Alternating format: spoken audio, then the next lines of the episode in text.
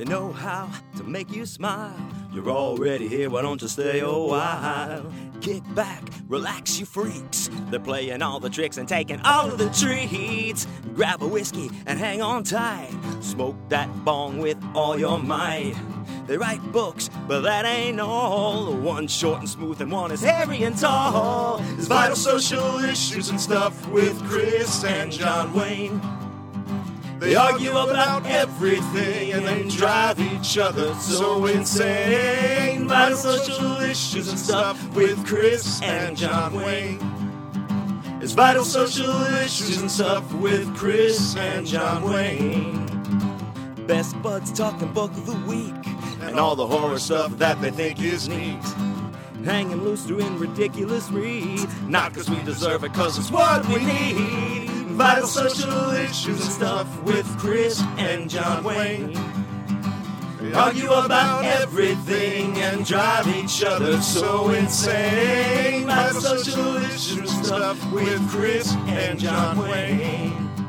It's Vital Social Issues and Stuff with Chris and John Wayne.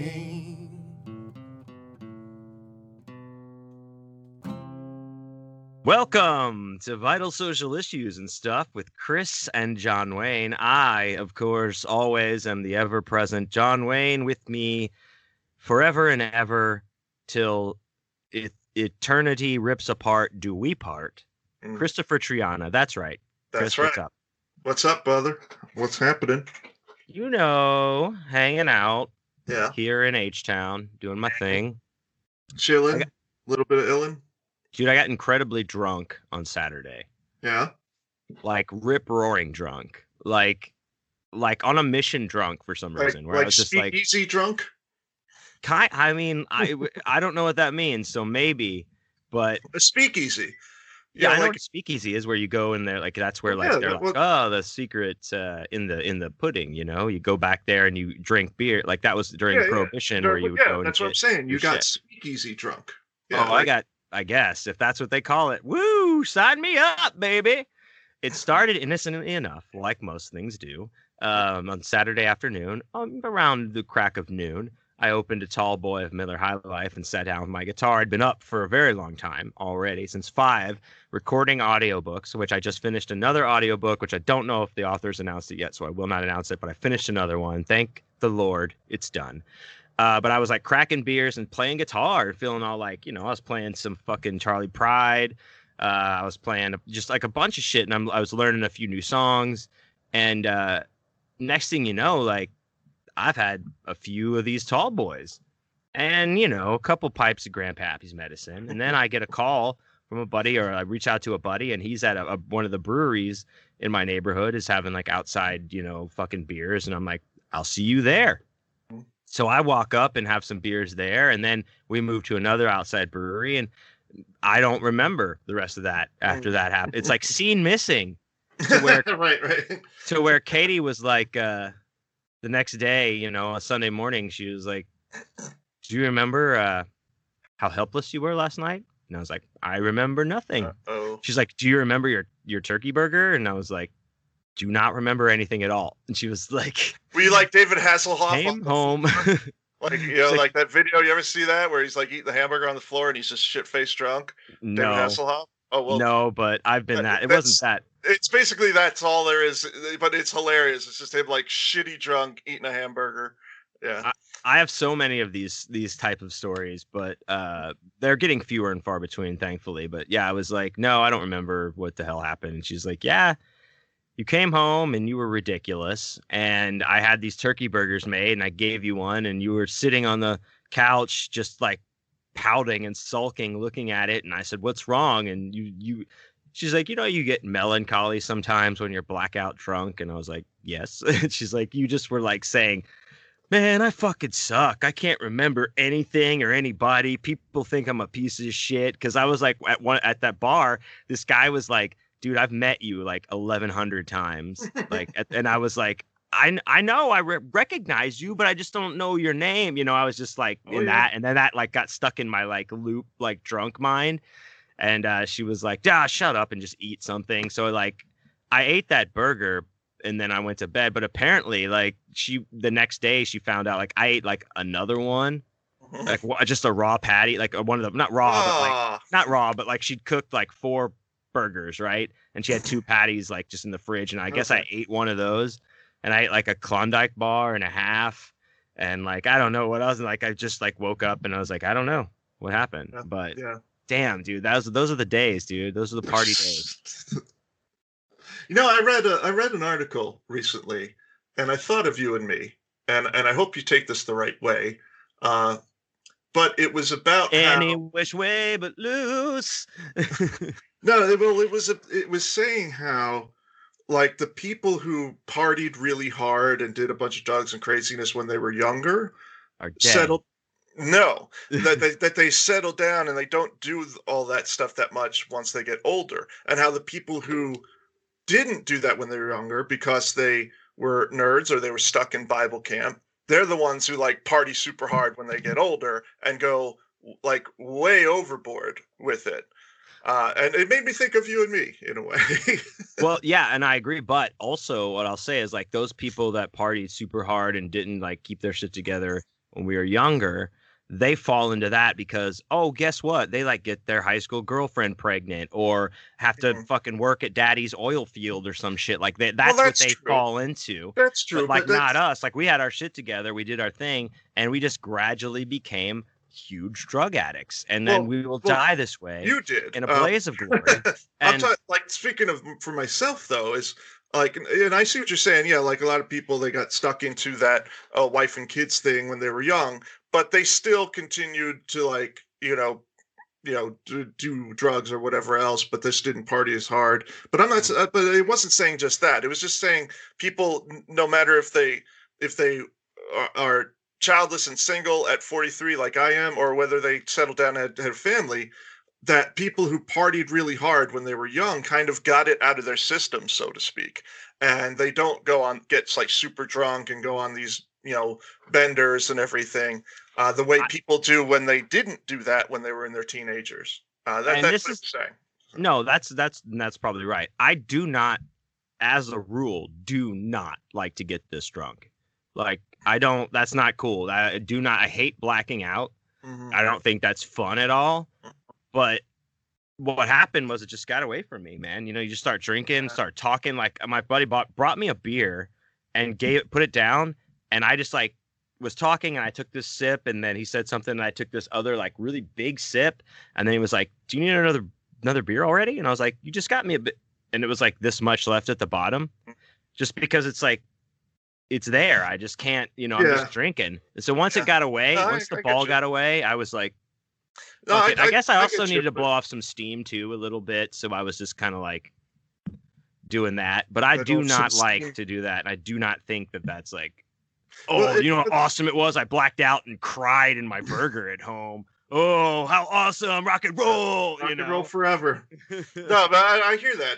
I do. I understand, like, sometimes you get carried away, but I drink regularly, and I haven't gotten blackout drunk since I was a teenager though. Really? Yeah, really. Because I always really good. That's really. Like, I always, like, once I start to feel drunk, I stop drinking. Like, I like to get a buzz and then just stop. I don't like to get drunk. I don't like to be, and that's one of the reasons I don't do drugs. Is like I don't want to feel out of control of myself. Yeah, it's like I don't like that, and I don't like knowing I'm going to feel like shit all day the next day either. So. Yeah, but I just don't want to do anything to embarrass myself. Like, I say the wrong thing when I'm sober. Like, it's 10 times worse when I'm fucked up. So. Yeah, I mean, it's different for everybody, I guess. Like I said, sure. I don't mean to do it. Sometimes I do it, but then it's like not like everyone's like, I can't believe John Wayne got that drunk last night. It's just like, hey, good morning. It's like not. It's not, I guess it's like par for the course, but you're a mess is what you're saying. I mean, I guess, but yeah, I got the, look at this. I got this shit together. Like fucking like Oscar the Grouch. If I'm a mess, I'm living in that fucking Grouch. I got a fucking regular thing. I come up and I'm like, hey, fuck you kids. And I got like a grouch. I got a whole movie out of it and shit. And Beyonce was in it or somebody. Well, of all the Muppets and Sesame Street Muppets to emulate, I mean, Oscar is the one. Well, the Count as well. Blah. One, two. Go back to your own country. I had this... I had this record, like I had all these weird records when I was a kid. I had a Sesame Street record where the Count and Cookie Monster sung a song together. The If I Knew You Were Coming, I'd Have Baked a Cake song. And where they have a little skit at the beginning where they're like, oh shit, company's coming. We got to bake a like, I like cookie, you know, and like, and the, you know, and the Count's like, no, Cookie Monster, we bake a cake. And he's like, if I knew you were coming, I'd have baked a cake. One cake, baked a cake, two cakes. And sounds it's like a really good record. Dude, it's awesome. And then Cookie Monster's like, I don't know where you came from. And then the Count's like, over there. And he's like, and I don't know where you've been. Counting, of course, but it really doesn't matter. And then they sing together. We get it. It's so awesome, dude. It's so actually, I got to look for that record because that's a good ass record. Man, Cookie Monster and the Count together counting. Yeah. So. Well, I had a like, you know, you got embarrassingly drunk. I had an embarrassing thing happen to me, and I was totally sober. And you know, like I was going to tell you about this. So I'm going to go ahead and send you the picture so you can put it up for everybody. I'm going to do that in just a second here. I'll get into the story first. So I really like Philly cheesesteak sandwiches, like intensely. Right. Don't worry, you don't have to look your phone. I'm going to tell a story first. Okay. I like them intensely. I eat them a lot. And Philly cheesesteaks, and these are the ones where it's Cheese Whiz. No. The thing. No. No. I mean, you're not wrong. No. Like in Philadelphia, there is a place. It's like a rival thing where it's either Cheese Whiz or Provolone. Okay. I like it with Provolone. But yeah, you've got, you know, the sub sandwich with hot steak, cheese, mushrooms, peppers, onions. It's a beautiful thing.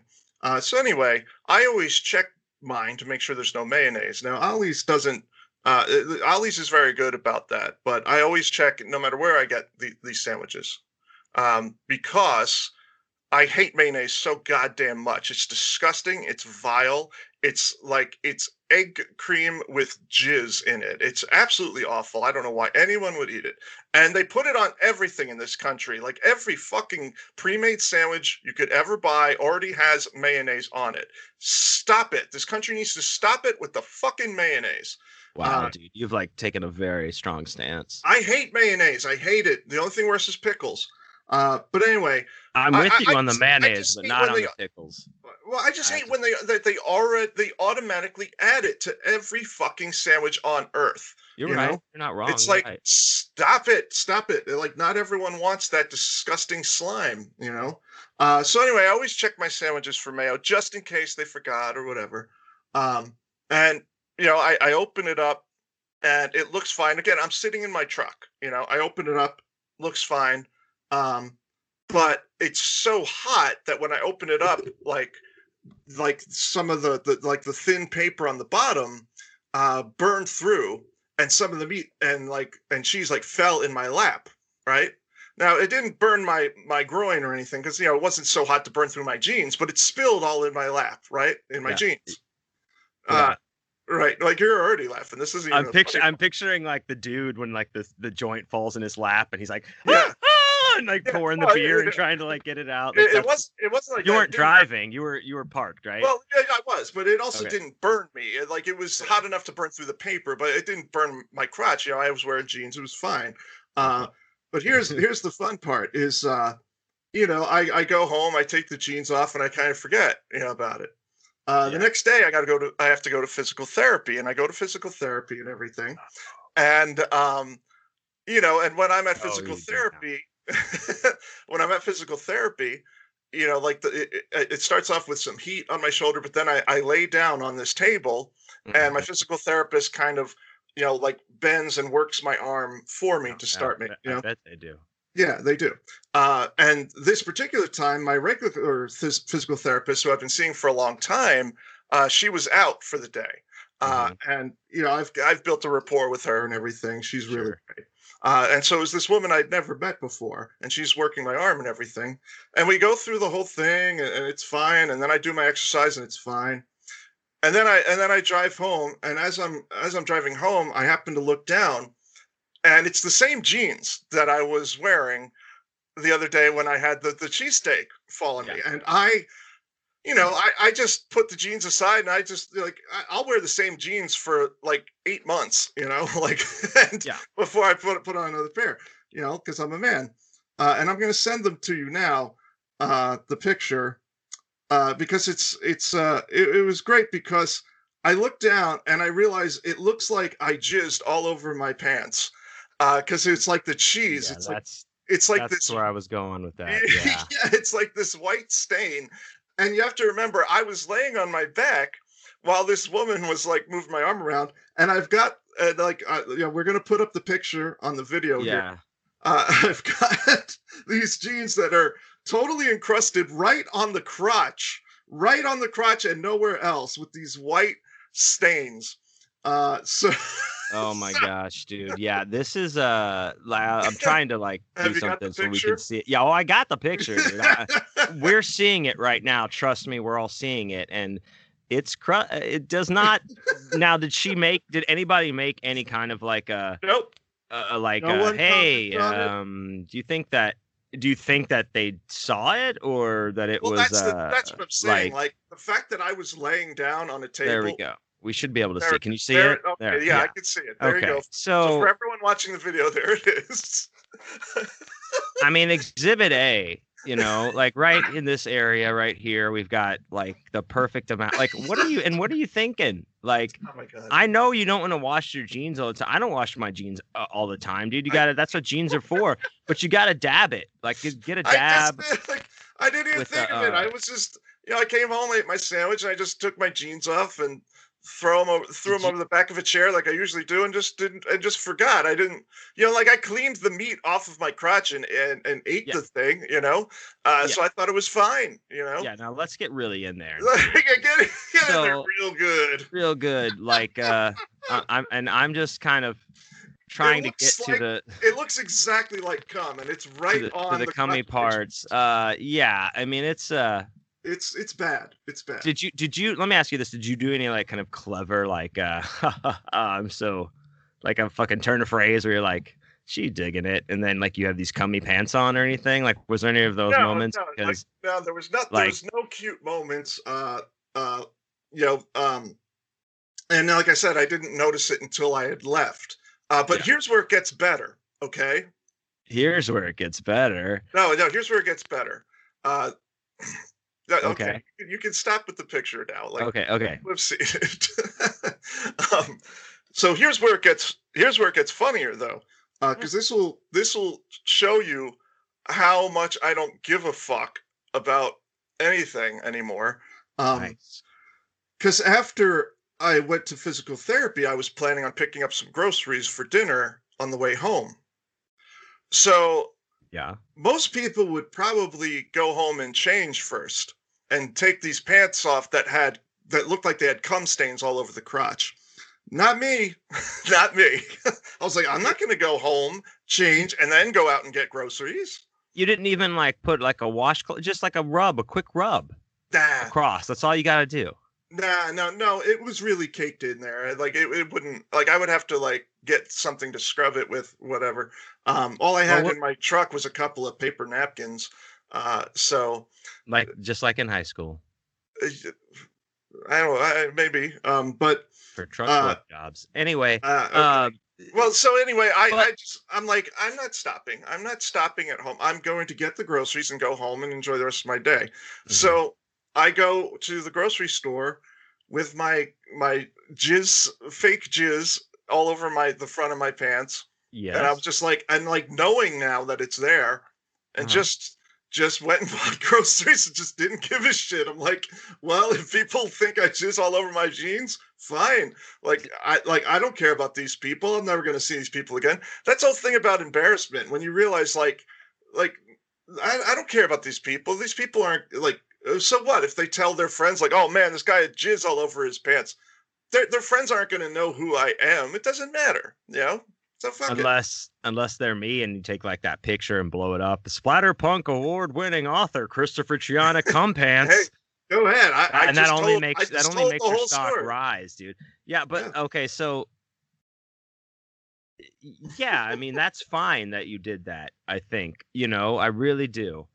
And I think that you should have like gave it a dab, like before you went out when you knew it was there. You knew it was there, dude. It doesn't take much. Just wipe that cheese away. Well, no, like I said, it was like caked in. It was like the stain. It wasn't like. It was just stained in the material. It wasn't just on top of the material. Like it needed a wash. And I was just like, was it perhaps really cum? Did you like black out and perhaps cum your pants? Because I got drunk and blacked out and ate, Klondike bars. Like I said, I haven't blacked out since I was a teenager for any reason. All right. Okay. And no, it was cheesesteak all over my pants. I mean, I spilled cheesesteak all over my pants the day before, so I'm pretty sure that's what it was. I've spilled cheesecake on my pants myself, sir, and I think I know exactly what you mean. Interesting that I just want to bring this up because we just touched on like Cheese Whiz and mayonnaise. My wife Katie is from Michigan, and her like she makes this one casserole dish that's awesome. I love it, but it specifically uses Cheese Whiz in it, and it's got like chicken and peas and like whatever else white people eat, and then like onions on top, but like the French fried onions that I don't know. It's so white people shit. But then she puts mayonnaise on like everything. She puts mayonnaise on like on her mayonnaise and shit, dude. Like that's how much like she is into mayonnaise in the biggest, baddest way.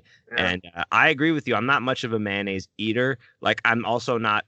I'm not going to request it. But if it comes on something, I'm not. I don't give a shit enough to go up and be like, hey, change this, whatever. Oh, I absolutely will. Fine. It's fine. I'll go with it, but I'm not at home making sandwiches with mayonnaise.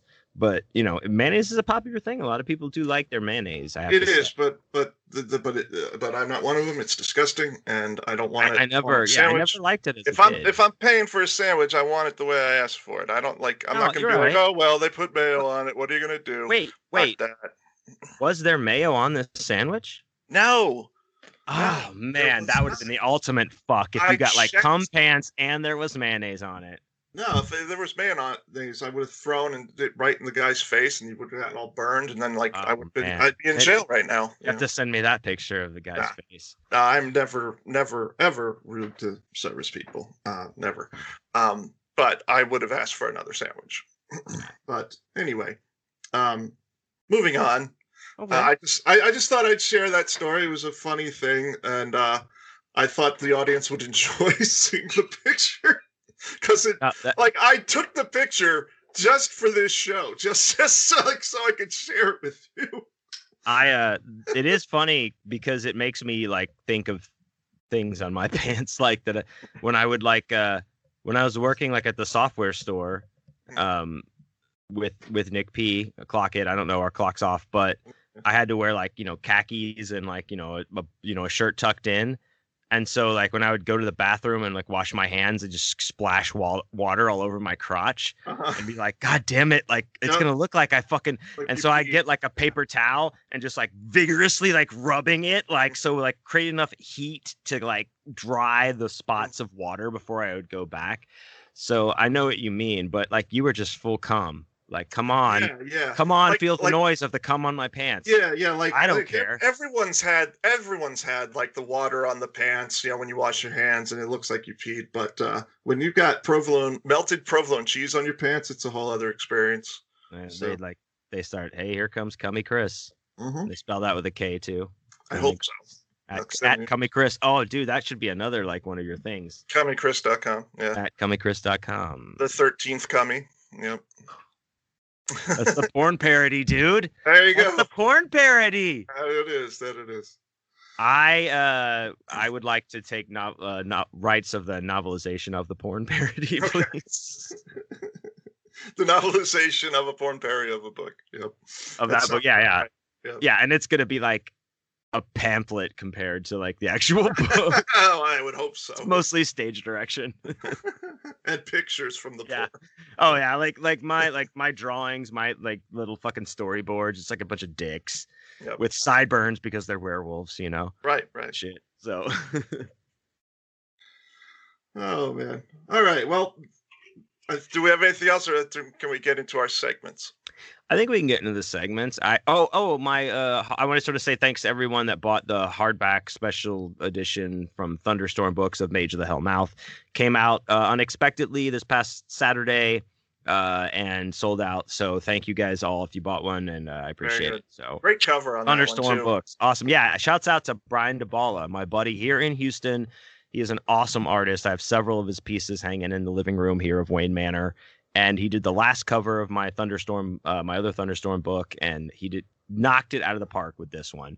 Yeah, that's great. So I love it. So yeah, it has this great portrait of you, which is really perfect. So it really is great cover. And I want that, and like I'm a living cartoon now, and we're gonna take that image and bring Saturday morning cartoons back. Do we have to cartoon you up? We have to cartoon some bongs and shit, and we'll be good to go, man. I think it's. It's too bad that you already have the Garfield kid on your back. Like, if you put that on your back, like the image. God damn it, dude! Nick said the same fucking thing. Yeah. He was like, man, too bad you already got a back tattoo because you could Steve-O that shit and put yourself on. Yeah. I was like, I absolutely would do that. 100%. And I'm not against putting this on one of my ass cheeks. I was just about to say that's the next best thing. Put it on your ass. Like that's even funnier. Put yourself on your own ass. That's funny. Will you come with me? It depends on what you mean by come. I mean, come. Will you come get it with me? Well, the tattoo I then. Will I pour a Philly cheesesteak on my pants? Then come sit in the tattoo studio with me. For what will probably be like 6 boring hours of you looking at my ass. Absolutely. While I make up different chili fees, cheesesteak jokes. Your hairless 10-year-old boy ass. Yep, that's yep. But hey, dude, that'll help, you know, with your new website, hairless10yearoldboysass.com. Shh, that's dark web. You take my picture and put it up there. So. Yeah. But yeah, that's it. That's all I want. All right. All right. Well, I guess that could take us into our segments for this week. Starting with, are you ready? We're ready, baby. Book of the Week. Book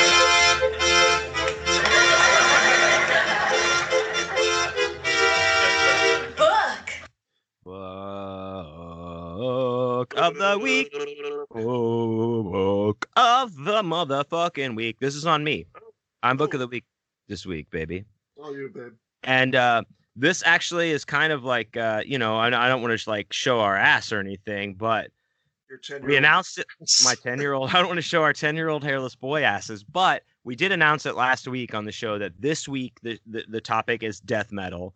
If you're listening or watching, it's already on the thing, so you know that the topic of the show is death metal. So I also want to say first, like I have my Amoeba Records shirt on from San Francisco. I got the death metal one.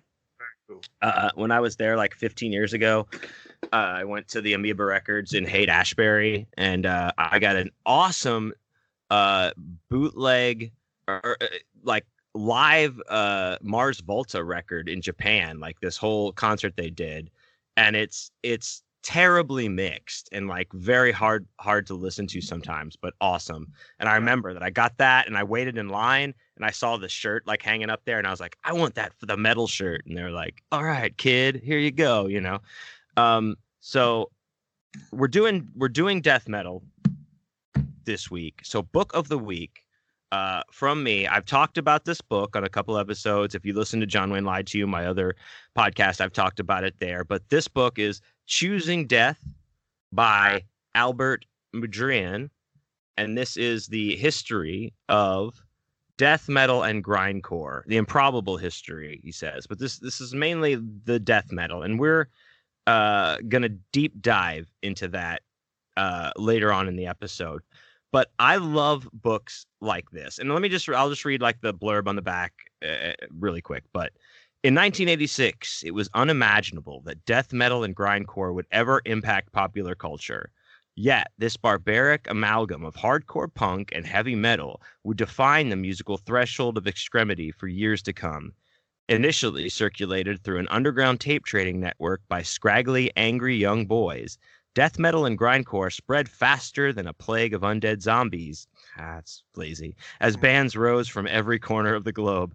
By 1992, the genre's first legitimate label, Earache Records, shouts out, had sold well over 1 million death metal and grindcore albums in the United States alone. Choosing Death, The Improbable History of Death Metal and Grindcore, examines the rise and fall and resurrection of death metal and grindcore through the eyes and ringing ears of the artists, producers, and label owners who propelled the movements. So I love books like this. Like, I've read along the same lines of this. I read, of course, Until the Light Takes Us, like back when it came out in the early 2000s, I believe. And if you've seen the movie, like the documentary, you have to read the book. It's far more comprehensive.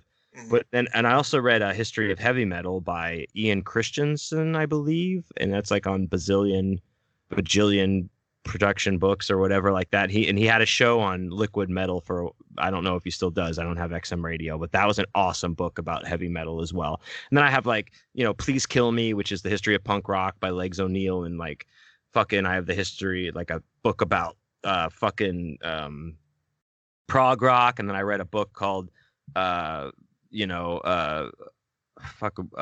Gangsters that was all about the rise of gangster rap. I love reading books like that. Mm-hmm. It gets you into shit. Like, if you're already kind of into that music, you're like, yeah, I like some death metal, and you get in there, you're like, oh shit, dude, I didn't even know. There's a lot to explore, right? And that's the thing.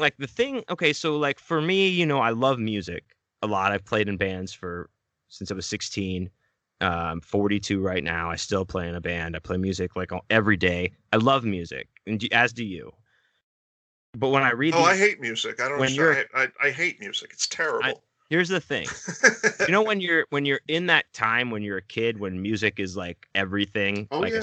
When you're a teenager, it's enormously. It's a defining thing, and you get into something, and then you start discovering shit from there. It's like this weird kind of, I don't know, this kind of whole thing that happens where you get into this kind of music, and then you start discovering all these bands, and you're like, oh shit, I didn't know this was out there. Right, and sure. That kind of gets lost after you grow up or get older, if you get away from music and stuff. Yeah, but when you listen or when you read a book like this, even if you are into music and you follow music, you discover so much new. It kind of almost reinvigorates that feeling. I feel. Oh yeah, no, absolutely. Oh, shit, dude, absolutely. It's I told you, I listen. We'll talk about it later, but before the show, for the whole hour leading up to it, I was just sitting here just blasting death metal, shit, listening to it. But anyway. But no, you're absolutely right in that when you like a certain genre of music, and you you grow in love with certain bands when you're younger, and then when you're older, you tend to listen to those bands over and over again. You still love them, but when you really like a specific genre like that, it's great to have a book like this where it helps you explore some of the bands you may have missed or you didn't know about. And my buddy Greg, who came up to visit me recently, shouts out Greg. Shouts out. He and I. Go White Sox. He and I were listening to a bunch of hair metal because he and I really love the hair metal era. And he made this super mix for us. And he has satellite radio or whatever that thing is called. And so we were listening to it, and he had a lot of these songs where I was like, holy shit, I forgot all about this band. He pulled up Crocus and Vixen, and I was just like, this is incredible. I haven't heard these songs in forever. And then some songs he pulled up, it was a band that I knew and listened to a lot, but it just wasn't one of the songs from one of the albums that I listened to a lot. So yeah. It's he was putting on Wasp and things like that. So no, it was just it's kind of fun to, delve deeper into a genre of music or a subgenre that you already love, death metal or whatever it is, and discover more. Whatever.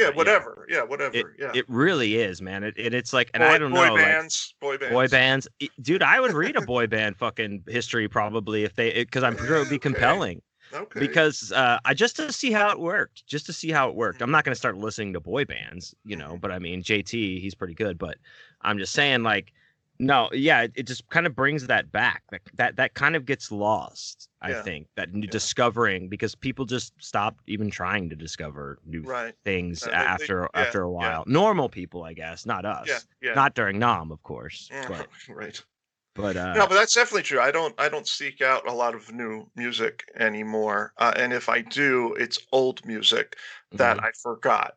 You know, like I was just talking about. Yeah, yeah, and I mean, there's very few bands where when they come out with a new album, I jump on it immediately because I love them so much. Like, you know, Nick Cave or somebody like that. You know, if Tom Waits came out with a new album after all these years, I would jump on it. But there's not a whole lot of bands, you know, because a lot of the ones that I really love, they're dead. You know, Dio's dead, Scott Walker's dead, you know, and like those were the guys that I would go to, and it was like, okay, they got a new album, and I would really listen to that shit, man. I would like turn the lights down, and I would sit and listen to the entire album when it first came out. There's not a whole lot of bands I do that with anymore. Yeah, and I think we talked extensively about listening to music on one episode, didn't we? About how we do it. Go back and do it. I'll talk about it all over again. I'm sure we'll talk a lot about listening to music in the next segment or two segments from now or whatever. But yeah, we all have like our rituals of listening to stuff, and just like these kind of books, though, like we said, just getting back to it, you know, you get into it, you already are into this genre, and you're discovering new shit, even though it is like 30 years old or 40 years old. You know, it's still, you're like, oh shit. You know, like there'll be a band that I'm like, I've heard this band's name 1,000 times, but I've never listened to one of their songs. And now I'm like, oh, okay, now I see where this builds into this and this becomes this. So I don't know. So I highly recommend this book, Choosing Death by Albert Mudrian. And it's on Decibel Books. So the copy that I have, I was actually gifted to by Jared Barbie of Death's Head Press. Shouts out. So gave this to me, and this is like a special hardback where it's numbered. If you can see, like even with a pen, like they fucking numbered it at 1,000. But I'm sure there's paperback. But this fucking this book is worth the read if you like metal, especially death metal, or into like kind of seeing how a scene comes about. This is a great book to read. Yeah. So very cool, man. Very cool. Yeah. And again, we will talk more about death metal later on in the show. But right now, we got to get to our next segment. Yeah, we're ready for it. Oh, we're so ready. And that segment is Ridiculous Reads.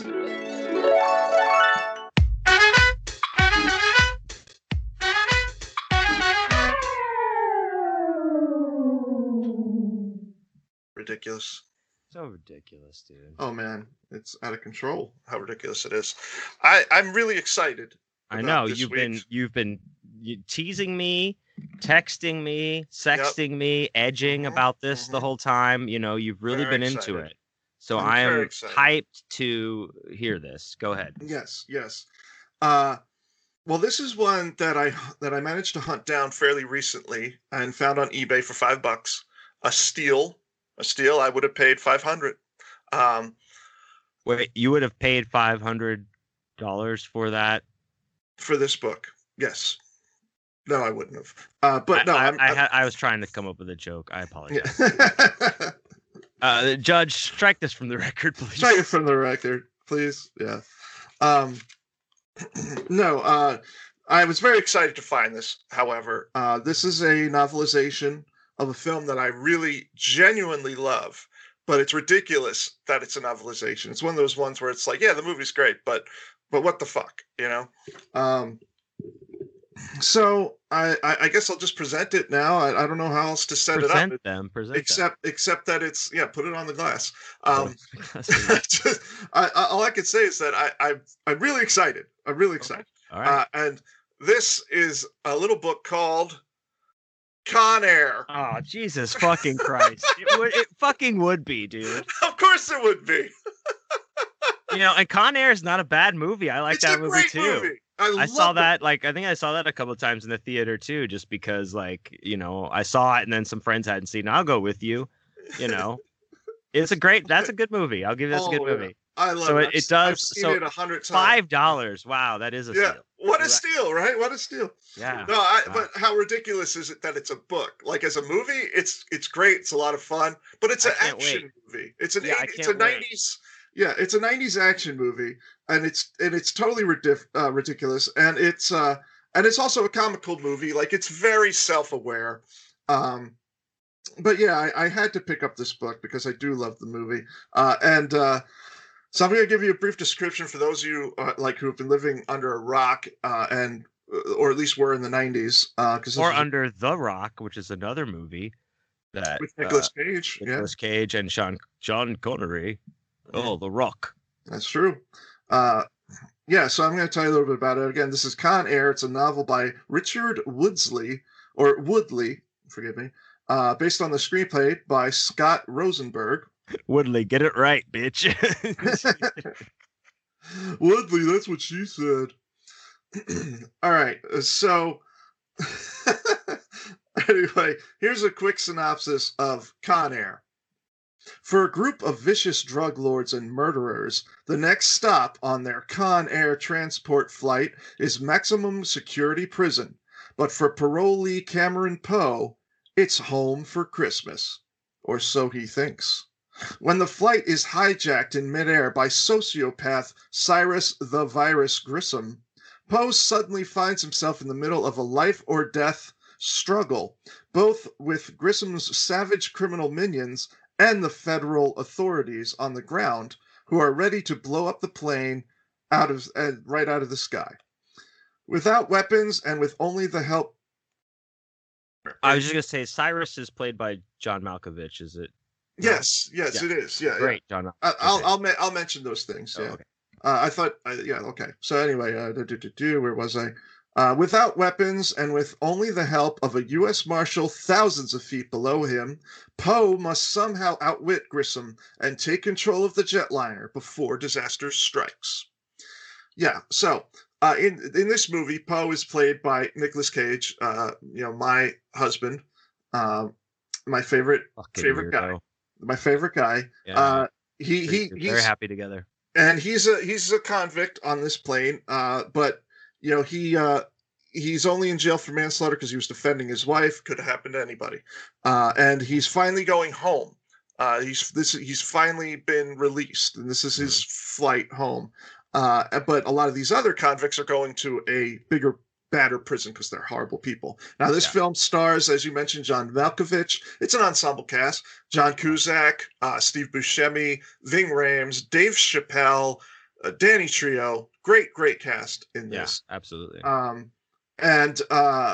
love this movie because it's just a crazy action movie, and it's very funny on purpose. So anyway, I'm going to read from this book, and there's a couple of characters I'm going to explain before I read it. Now, Cameron Poe, as we said, is our hero, Nicolas Cage, and he is being set free, but only his friend Baby-O is the only one who knows this, and all the other cons don't. And so, when the convicts take over the plane, they think that Cameron Poe is along with them. They don't realize that he's trying to be the good guy here and stop them from their evil plan.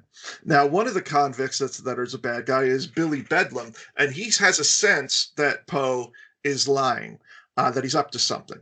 And the scene I'm about to read, they have a conflict because of this.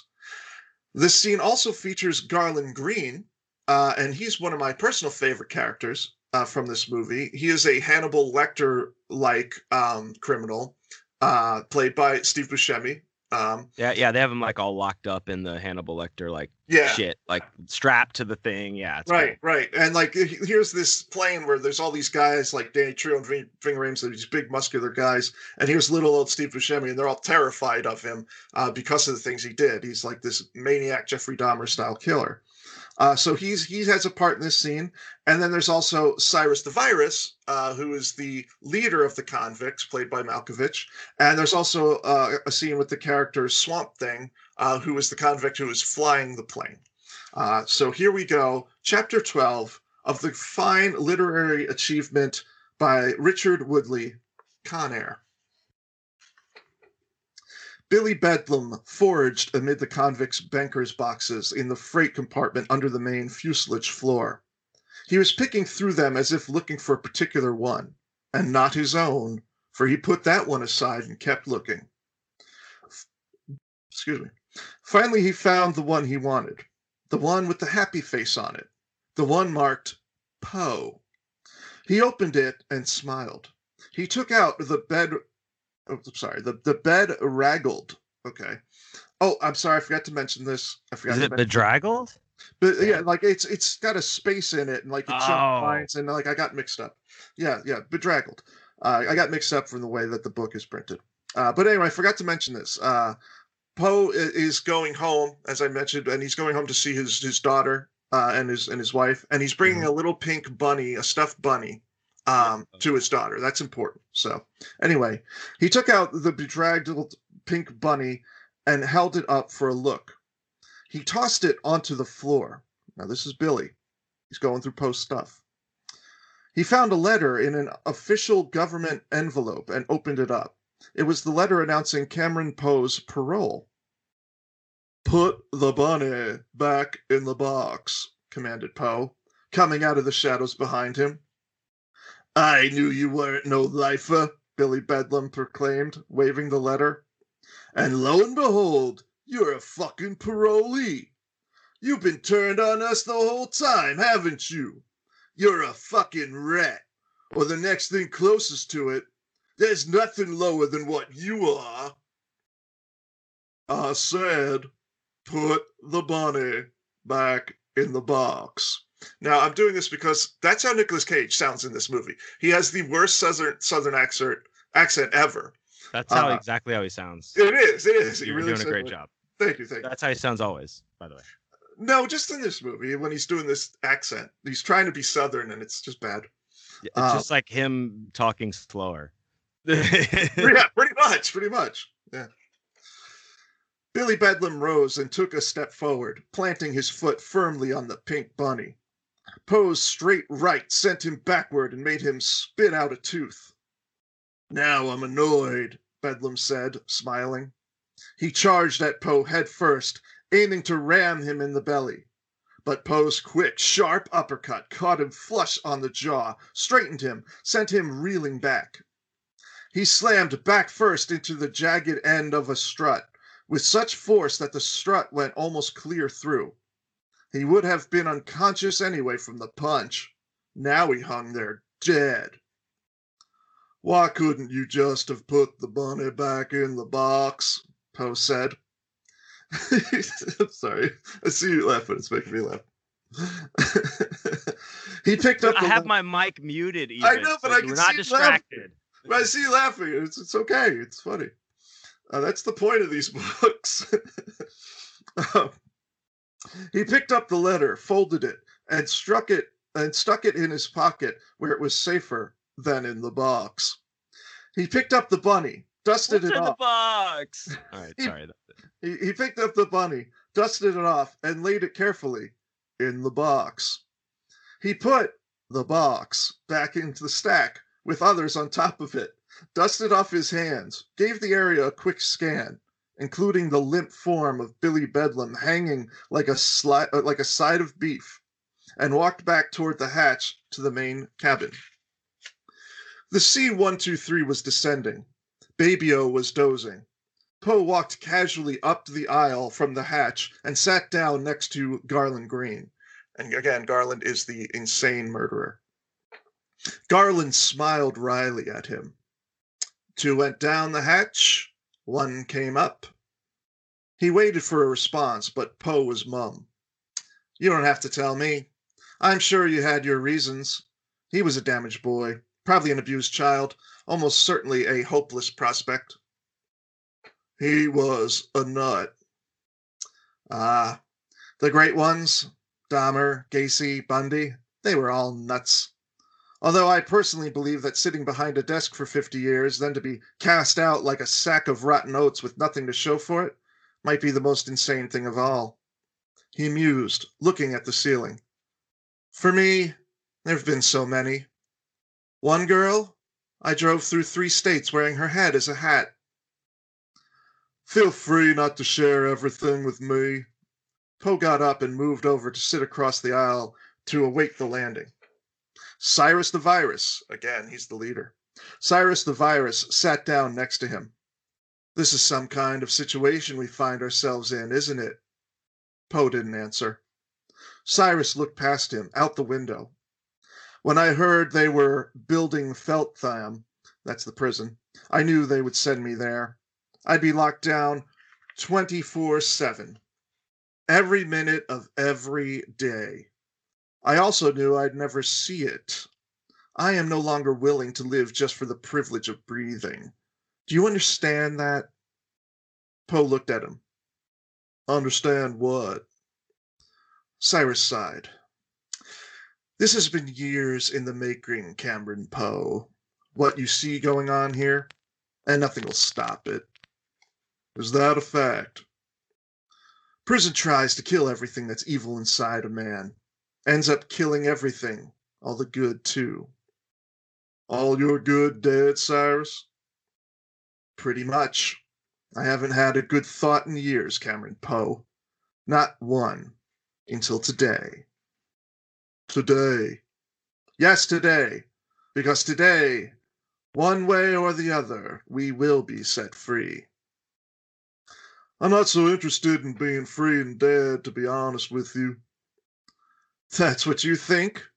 Nah, we're better than that. He paused a while. Tell me, Cameron Poe, what do you really want? Poe looked at him. A cold beer? That's all? Wife, daughter, grass, peace? Well, that's very nice. Cyrus leaned back and folded his hand in his lap and closed his eyes. I must say, I'm not surprised you got a poetic bone in you, Cameron Poe. Brain, sense, sensitivity, ah, yes. But those things we dream about, they're not going to happen. So let's get back to doing what we do well. Killing, maiming, making people miserable. He opened his eyes and smiled at Poe. Poe leaned back and closed his eyes.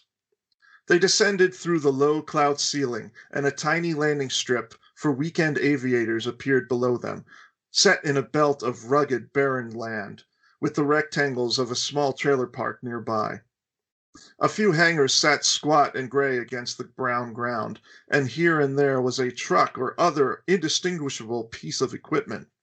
One small hangar or storage building was covered not by a roof but by a tarpaulin. A small control tower rose like a mushroom. An old airplane boneyard looked like a scattering of broken toys. Off to the left a ways, an insignificant little blot on the clear desert sky, a single-engine Cessna also approached the small field. Swamp Thing spoke over the intercom. "All right, you moldy peckerwoods! Wipe the drool off your chins and zip up your pantaloons. We're about to touch down!" And that will conclude this week's reading of Con Air. I gotta say, first off, like, you know, your Cage voice, it's pretty freaky, man. Yeah, pretty freaky. He really like that in the movie. I was not impressed with your lack of a Malkovich voice. You didn't try to do Malkovich's fucking voice. You did Cage's voice. You just. I did as best I could, man. You know, like, what do you want? I want commitment, dude. You're I did it. I gave it my interpretation. Okay, well then that was fine then. Yeah, it was a good reading. Don't criticize my fucking Con Air, man. No, I'm not. Yeah. I'm just criticizing your Malkovich. That's all. It was fine. It was fine. Yeah, there you go. It was fine. You know what movie I watched with him like recently was Shadow of the Vampire. He's fucking great in that.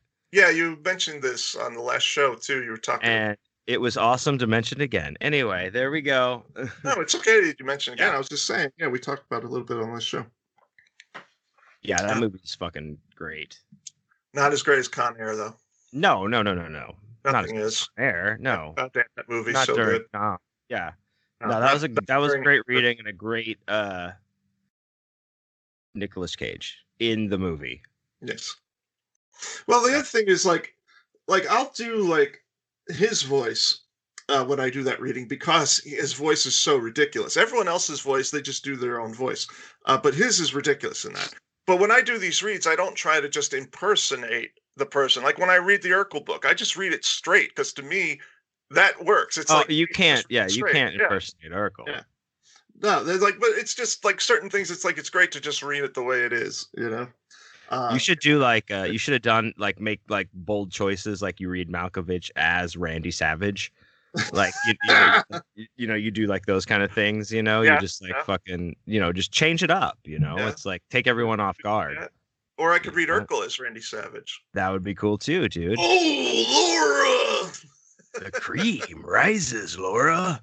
Oh, on balance, off balance. Did I do that? Got any cheese, Gene? Mean Gene. The cheese rises. Oh, rises. Always rises. All right. That's okay. All right, but yeah, I enjoyed it. That was great. That was a great one. I'm glad that you scored the Con Air. Yeah, what a find, right? What a find. I mean, it's a diamond in the rough. I just got curious. I was like, is there a fucking novelization of this goddamn movie? And sure enough, there it was. And I did a backflip. And it was so hard for me not to tell you about it. I goes, oh my God, I was so excited. I wanted to tell you. Did you record yourself doing a backflip? No, which I should have, because I can't do it. I can't do one at all. So but you did it. Yeah, that's amazing. I wish I had it on tape, but you'll just have to believe me. Well, if you're out there and you haven't actually seen the movie Con Air, I imagine Chris does as well, recommend that you watch it. Yeah, it's a fun watch. It's a very fun. Why are you wasting your life not watching Con Air? I guarantee whatever you're watching tonight isn't as good as Con Air. It doesn't. It's not as good. I'm not going to make that bold a claim, but I will say it's a great movie to watch. It is. It's the greatest. And Face Off as well. And Face Off, absolutely. All right. Well. Does that bring us to our next segment? I think we can deboard the plane of Con Air, huh? I have deplaned, if you will. All right, like they say, and and we have a song for this segment this week. I know we finally have a played song. Last week. We're gonna play it this week again. It may change, might get a little shorter. There might be some chops to it. Yeah, but ladies and gentlemen. This is the Corey Highline.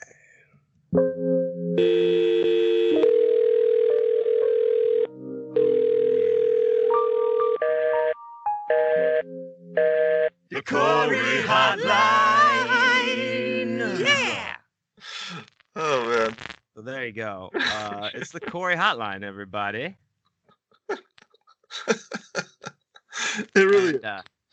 It really is. And if you don't know what the Corey Hotline is, that's where you can call us and leave a message for us to listen to and play on the show and ask us any questions, comments, concerns, if you will. That number is 832-930-1347. 832-930-1347. Seven. Chris, do you have anything else to say about this? No, just give us a call. We have some calls. Yeah. We appreciate the calls have been coming in a lot lately. If you haven't heard your message yet, if we haven't responded yet, don't worry. We just have a lot to get through. We will get to you, unless you call 18 times, and then we might just play one of your messages and go from there. So let's get right down to it, man. Let's hear some calls. Okay, so jumping right into it. Here's our first. Oh, you know what? Actually, I wanted to. I didn't tell you about this earlier, but I do want to, before we listen to the first call, tell you that we got the first text to the Corey Hotline. I didn't know we could do that. That's cool. I didn't know that either. But I just want to let everybody know that one comp drink plus no cover with this text, Amelie Bar and Lounge. 1916 Baldwin Street, Houston's newest adult playground. Promo valid Friday and Saturday, 8 p.m. to 12 a.m. And here's a phone number, 713-530-7264. I believe that this offer by now is void, but I think it might be something they run every weekend.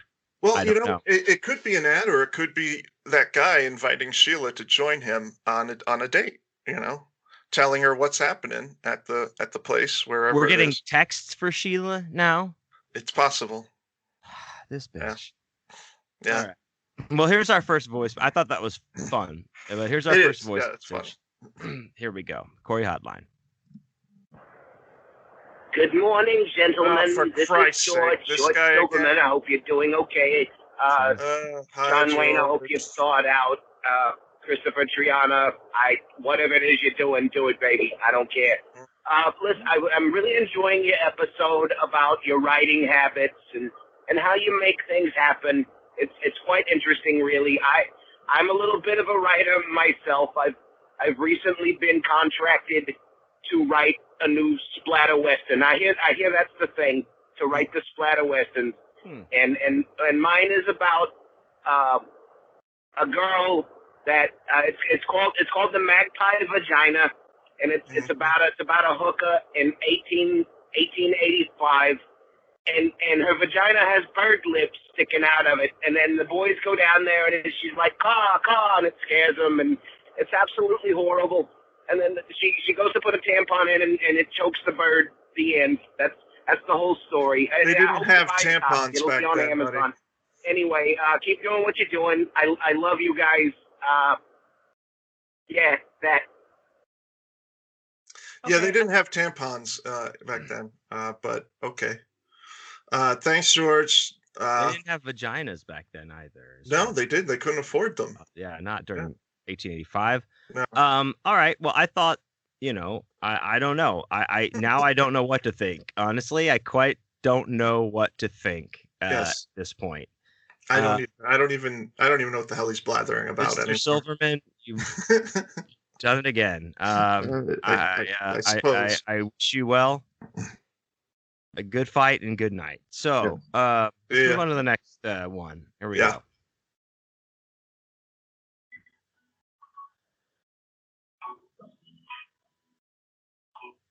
What is this?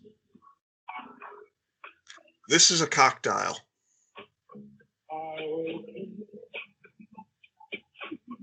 It's a song of something. No, it's a pocket dial. Someone dialed by mistake. Yeah, let's just edit this out. No, this might. No, all right, well, let's go to the next one. Let's go to the next one. Yeah, let's pause. Let's just edit that out. Yeah. It's pointless. Okay.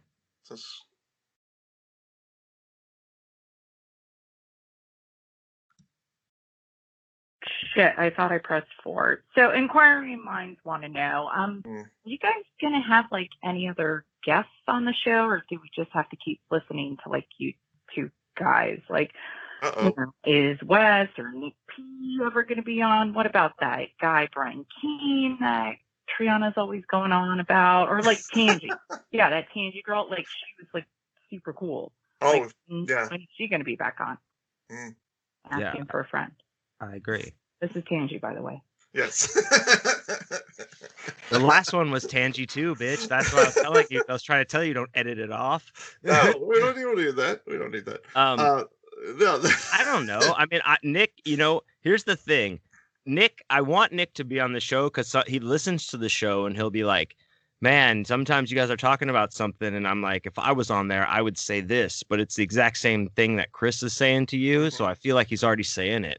Yeah. And I'm like, all right, I don't know. But like, you know, I want to have Nick on the show. I actually would like to have Tangie on the show where I'm on the show as well to talk to her. But, you know, I don't know. You know what? Some people just like to hear about our life. OK, that's what the show is based on. God damn it. Well, she watches the show all the time. She watches the video and everything. So maybe we need to incorporate some more guests, some like short guest interviews. I don't know. What do you think about that? Well, I think what she's really alluding to is she wants us to have back the best guest we ever had, which is the Urkel doll. Is he available? Well, I mean, I'll have to go through his people. I know he's offer only at this point, so I'll have to go. I mean, we'll have to put our nickels and dimes together and see if we can. Yes. Yeah, see if we can get him. We'll see if he can pencil us in as a pity appearance. you know. We'll think about it, Tangie. We'll take it into consideration. All right, great. So we're going to go to our next call here. Mm-hmm. Let's see who we got. Here we go. Hey, guys. It's Dave from Charlotte. I met you guys at the 2019 Days of the Dead here in Charlotte. And then, John Wayne, you came up and you saw me at Mad Monster this year. You guys are an awesome, huge inspiration to me, the both of you. And you guys really just keep inspiring me to write. And it's absolutely awesome. Oh, thanks, Dave. We love it. I'm calling today because I have an interesting question. I just watched your episode on writing, watched the whole thing. I loved it. Absolutely loved it. I'm glad you guys had a whole episode dedicated to writing. Well, thanks. There was a few questions I had. You guys both, you know, John Wayne, you kind of do more bizarro horror, and Christopher Triana, you do extreme horror, and then some crime stuff. But you guys have a way of describing things in a very extreme nature, you know. And you know, John Wayne, in your books, such as like Sinkhole, or like even some of the more Tangie descriptions in Scummer, and some of the more visceral descriptions that you do in Porn Star Retirement Plan, and Chris, you know, books like Body Yard and Full Brutal, and even some of your short stories in your Growing Dark short story collection, they have really visceral, you know, feeling to them. Like they're brutal. They're very gritty, very brutal. And, you know, I guess what I'm asking is, how do you do a scene like that without being, you know, I guess there's an art to writing gore and writing grit without being excessive and seeming cheap with it. You know, it's I guess anybody can really write, and, you know, his esophagus was torn out and blood was spurting everywhere and they were all coated in blood. You know, there's a fine line between the cheesiness, the overly cheesiness, and just absolute chaos like you guys tend to write. And so I guess, how do you guys go about doing that, and how would you, what is your personal meter for telling if this scene that you're writing is, if it's brutal enough, if it's cheap, if it's cheesy? Like how do you guys tell? And I guess, like, when you're, a second follow-up question to this is, when you guys are writing short stories, now I read some of your short stories, both of you, and they can be very brutal, and it's almost hard to, in my experience, to write these short stories that are really brutal and intense without seeming really cheap and gimmicky. So how would you focus on a short story aspect in that, in writing the extreme gore, while still maintaining a serious and gritty tone? Mm-hmm. Thank you guys so much. I hope that question was clear enough. I know I kind of rambled on, and thank you guys so much for what you guys do. I really appreciate it. And like I said, you guys keep me inspired all the time, and can't wait to hear the show. So great. That was our boy Dave. Like, as I said last week, you know, I spent a lot of time with Dave while I was on the road, and man, and this is interesting, dude, because I did, you know, Dave did one of my awesome Dude for Life Boner bonus podcasts on my Patreon, which is patreon.com/JohnWayneIsDead. And here's the thing about Dave. Dave's like, one of his first jobs when he was 16 years old was crime scene cleanup. Yeah. Which is crazy. He told, like, we did a 2-hour episode about, like, because we talked about so many of the things he saw. And I talked to him about that. It's funny. I was going to mention that in relation to his question, because I remember him saying that. I only met Dave once. Really, really good guy. Gave me this pipe. I'm smoking out of the Dave tonight, dude. He gave me this pipe. Thanks, Dave. He gave me this perm. Slut of the week. Dave, you're our slut of the week, and we mean that lovingly. Yeah. Slut of the week T-shirt. Yes. Like he does crime scene cleanup, and this is, like, I wrote a book about that called Toxic Love, and it hadn't come out yet, but I was telling him about it. So if you haven't read that one, Dave, I'd love for you to check it out and tell me what you think. But yeah, so I know he's dealt with gore more than most people have, you know. So, but to answer your question, For me, it depends on what you want to do with your story. Now, do you want it to be horrifying, or do you want it to be gross? And you know, like, because there's a big difference between the two. You know, like we were kind of talking about this off mic before the show started, actually. Mm-hmm. Interestingly enough, so yeah, you don't want to be. Well, I mean, maybe you do. That's what I was gonna say. It's like there's a difference. You know, like you'll read like an Ed Lee book like Header 2, where a woman is forced to suck the mucus and snot off of the snout of a cow, and like that's just gross. And he means it to just be gross, you know. And it's so gross that it makes you laugh if you're a sick fuck, as I am. And so, yeah, that's the gross out. So you can go for the gross out, you know, kind of like the gross out contests at Killer Con. Jay Wilburn, I'm looking in your direction. You've been the master of this. You know, and that's just about making people go, ah, gross, Jesus Christ. There's still a touch to it that you put, you know. There's an art to it. There's a way to present that kind of thing. No, absolutely. No, and Jay Wilburn does it best. Like it's incredible. Like the stories that he tells, and they're really funny. Like usually with the gross out, you go funny. You got to go funny. Yeah, but if you're trying to make it horrifying, there's an eloquence that you can put in there. There's a different way to go about it, you know. Like I'll write about, you know, like in Full Brutal, you know, like the main character, she cuts a guy's dick off, and then like as it's rotting, she puts it into a clear dildo and uses that to fuck herself. Now that's gross, but it's also just really horrifying on principle that someone would do that, like that someone would. Like get sexually aroused by using rotting remains in a dildo, it's really more about how that makes you feel as far as your humanity goes. It's about like that horror that settles deep in your chest, rather than that kind of that horror that settles in your stomach where you're like, oh God, snot, mucus. That's not what that scene's about. That's about just how disturbing that is and how fucked up that character is and how that makes you feel. So there's a difference between the two.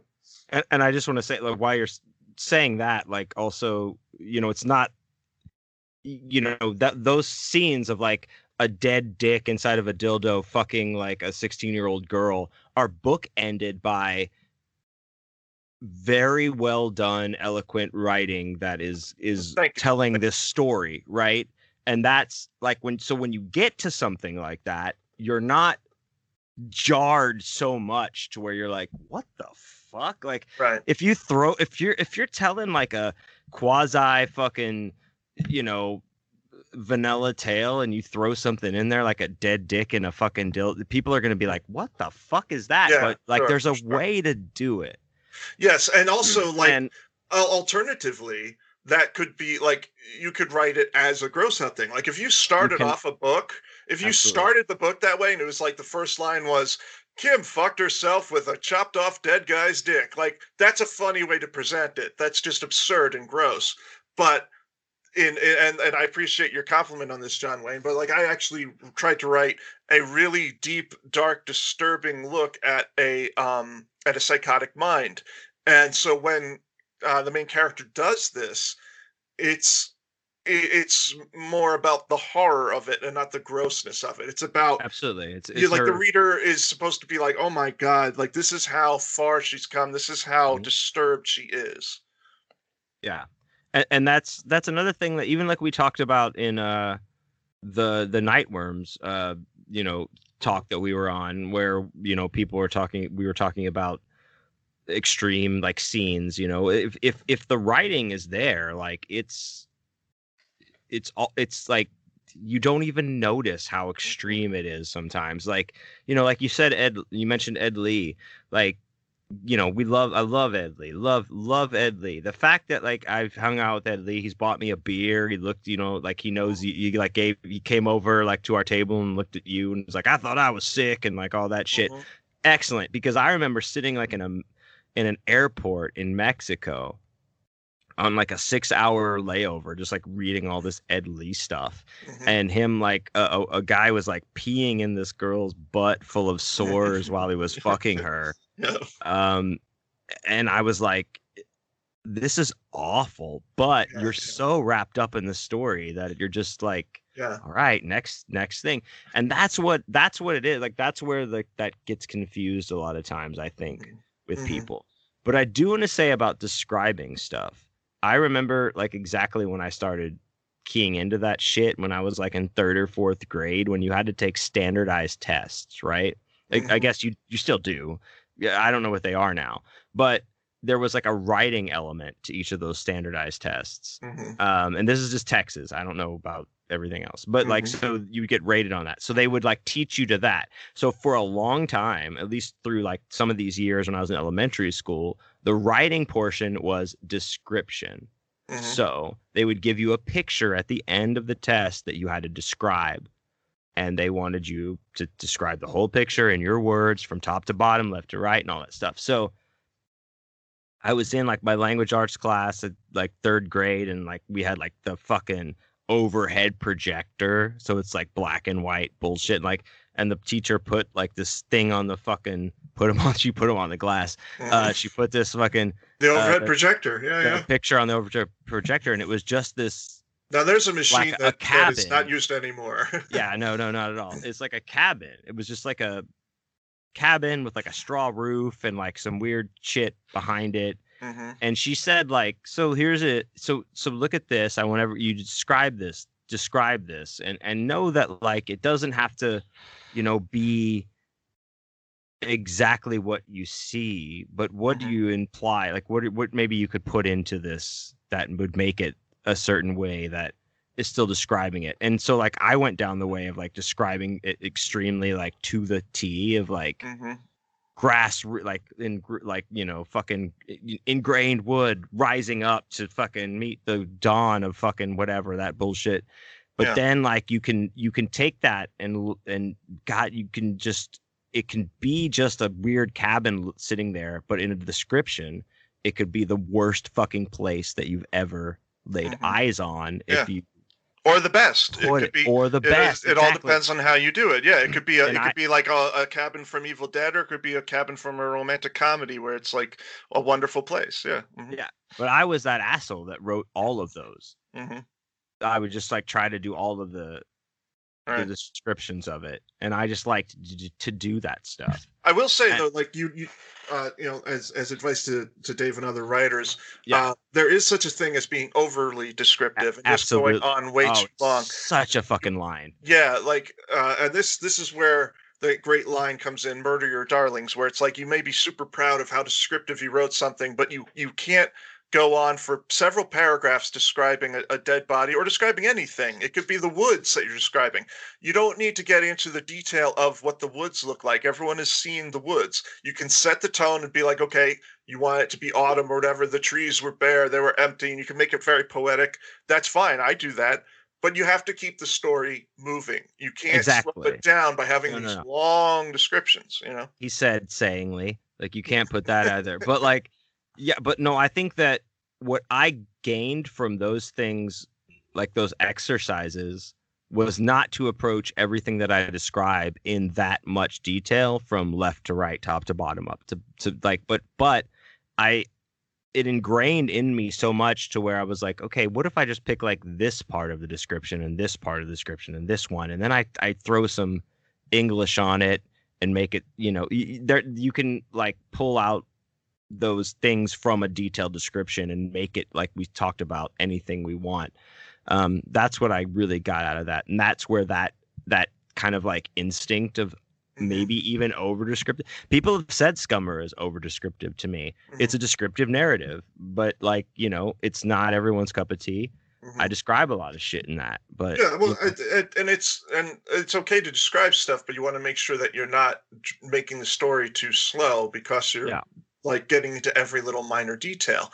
I'm not criticizing you or Scummer. I'm just saying this to whoever's listening. But that's part of the story. And then that's those people that come back to me and they're like, oh, now I see what you did. No, I'm just joking. Yes, anyway. Sure.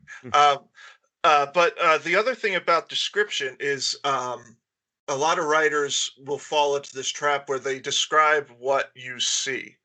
And that's a big thing. That's like our biggest sense is what we see, particularly when it comes down to description. But remember, there's more, particularly if you're writing a scene where someone's guts are being ripped out. Don't just tell me how it looks. What does it smell like? Yeah. You know, what else is going on? What kind of heaviness does the air have? Is there like a metallic copper taste in the air? You know, like what does it appear like, what does it sound like when the guts hit the floor? Does it sound like, you know, a wet a boot stuck in mud, you know, or something like that? You know, what clicks in your brain when you see that? You've never seen guts ripped out, like there's got to be a thing. You don't hear anything and your brain just clicks of like, you'll never go back from that. Describe that. Yeah, I want to hear that. Like, you have other senses than sight. You know, and you can describe those things for your character of, you know, and also describe the way the character feels seeing it. You know, like, it's really easy to be like, and then the guts and the blood and it dropped everywhere. But how does the character feel? Like, does their stomach go empty? You know, do they hold their breath without realizing it? You know, like all those kind of things. You know, does it make them remember something? We should definitely do another writing episode, for sure. Based on okay, stuff. Yeah, we should get to just alone. You know what I mean? We should get to more calls. But thanks. Dave, this is great. No, we could talk about this forever, and I think you just sparked another episode for us. I spent a good deal with Dave while I was there. I love him to death, and I'm going to see him in September in two conventions. See you in September. And September, is that a song? Yeah. It should be. You don't know that. It is a song. You don't know that song. I'll see you in September. Yeah, it's a classic song. All right. I'll see you in September, Dave. All right. And Nick, too, with me, unless we're both dead. Anyway, because we'll be buried together. Do you mean Nick P or do you mean Nicolas Cage? Nick P. Okay, well, okay. My Nick P is Nicolas Cage from now on. He's Nick C. All right, gotcha. I'm talk about Nick C. Wow. So Nick C is like above Greg. Then. Greg knows that, though. He won't even be hurt by that. Greg would consider Nick C above him. I mean, his dad's dick would think otherwise. But here's our next episode call. Here we go. Corey Hotline. Hey, Chris and John Wayne. This is Daniel Volpe. I'm just calling to let you know that the Arnold Ridiculous Reads, I love them, and I want to hear more. Yes. And also, John Wayne, when you say, my wife, I laugh every single time. Great show, guys. Keep it up, and I look forward to hearing what else you guys put out. Well, that's just a breath of fresh air. You know, you get like one of those. It's just like a really great call. Well, I have a question for him, and it's how much did John Wayne pay you to say that? That's what I want to know. I don't think. I mean, I think this is just what the fans are clamoring for, dude. You know, they're clamoring for more Borat impressions, and that's what she said. That's what everyone loves, is repetitive Borat impressions. Yes. Yeah. No, they would love repetitiveness. Even earlier tonight, my wife said to my mother, my wife said, I was going to say, you didn't say my wife. Oh, here's John Wayne. He's just beating another work. John Wayne can beat any joke into the ground more than anyone, except maybe his father. And I was like, fuck that, dude. I far surpassed my dad in this talent. So. Yeah. Anyway, Daniel, thanks for calling in, man. I appreciate that. Yeah, because maybe Arnold will come back and he will be back to read another ridiculous segment. He will come back for you. Oh, ridiculous. Okay. Anyway. Yeah. Anyway, do we want to do one more, or do we want to move on? No, I think that we're good on Corey Hotline for today. Okay. Right. We have a couple other ones. If you didn't hear yours, they are newer. They will be on the next one because we are in like real time right now. So we're going to end it right there, though, because we have to move on. We got to move on. We can only put up with so much nonsense from you people. And we can only put out. I kid. We love everyone who calls in. Thank you very much. I kid. I tease. Yeah.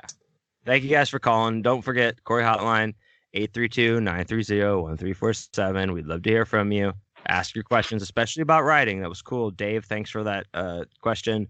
Appreciate it. Keep them coming. Yeah. All right, folks. Well, I think it's time now. We've been on for a while. We need to get to our topic. This week's topic. I know you've all been waiting for it. We teased it last week. John Wayne is dancing. He's that excited to talk about it. And so let's get to our topic, which is 1, 2, 3, 4. Just metal. C is for cookie. As you That's mentioned, you're good enough for me. And that was your first death metal record. Was Cookie Monster with The Count. You know? What? Dude, talk about burying the lead. Am I right? Hey, huh? You know, people like to credit Chuck from Death with doing that, or Possessed, you know, with starting that voice. But it was really Cookie Monster, and we all know it. I mean, what about Napalm Death? They came afterwards. Death and Possessed. Those were the ones that really started that kind of sound. But Napalm Death was coming from the UK. Chuck was in Florida. Right. So I think they actually had their first albums come out in the same year. Well, maybe they did, because you just read the book, so I don't know. I have the discography at my fingertips right now, because this book is so badass that the guy put together the essential discography that goes through death metal releases from 1985 to 2014. Okay, like I said, you just read the book, so you're more up to speed. Here's the thing, though. Okay, but I just want to say, Death is the one that I consider the ones who really started it, because Napalm Death was grindcore. And they kind of evolved into death metal, but you listen to, you know, Scum and stuff like that, and you know that's grindcore. They do, but you're right, Barney. I was listening to it before this, yeah. But you're right, Barney did have the like death metal voice, but that's grindcore, and Death is the ones who really made death metal what it is. Slayer, Possessed, they've definitely paved the way, but more thrash though. More thrash, yes. But they still had that kind of horrific imagery, whereas Napalm Death was more punkish, at least initially, and then even going forward, they were more they were more politically based and stuff. Can we pump the brakes for 1 second, just so we can just for our listeners? No, I'm done. I was the whole show. I'm done. All right, that's a death metal song, right? That's a Napalm Death fucking. Like, you suffer but why? We're done. You suffer but why? 1.5 seconds. So death metal, if we're just describing what it is, it's not the same as black metal. I don't want people to get confused, because it does get confused there. It gets blurry at times. So if you've read Until the Light Takes Us or seen that, you get the corpse paint, the Norwegian stuff. That's very different. Not death metal at all. Death metal is better. I agree. I'm on the same thing with you, because death metal has got that. It's got that. It's detuned. It's got there's a more intricacy, talent wise to it. That's the thing. There's more talent to it. There's more rhythm to it. Black metal is fucking noise. You listen to Mayhem, it's fucking noise. It's not even songs. Burzum is awful. Noise. It's completely weird. Not. But I hate when to see people confuse those two. Black metal is not death metal, right? It just is not. Right. I mean, you listen to we're talking about Napalm Death versus Death, and Scream Bloody Gore, and Scum came out in the same year. Right. Okay. But these are on the other side of the pond, mate. And you got to think But what month did they come out? Which came out first? I mean, this is just 1987 is what I have in front of me. Yeah. So I can't tell you.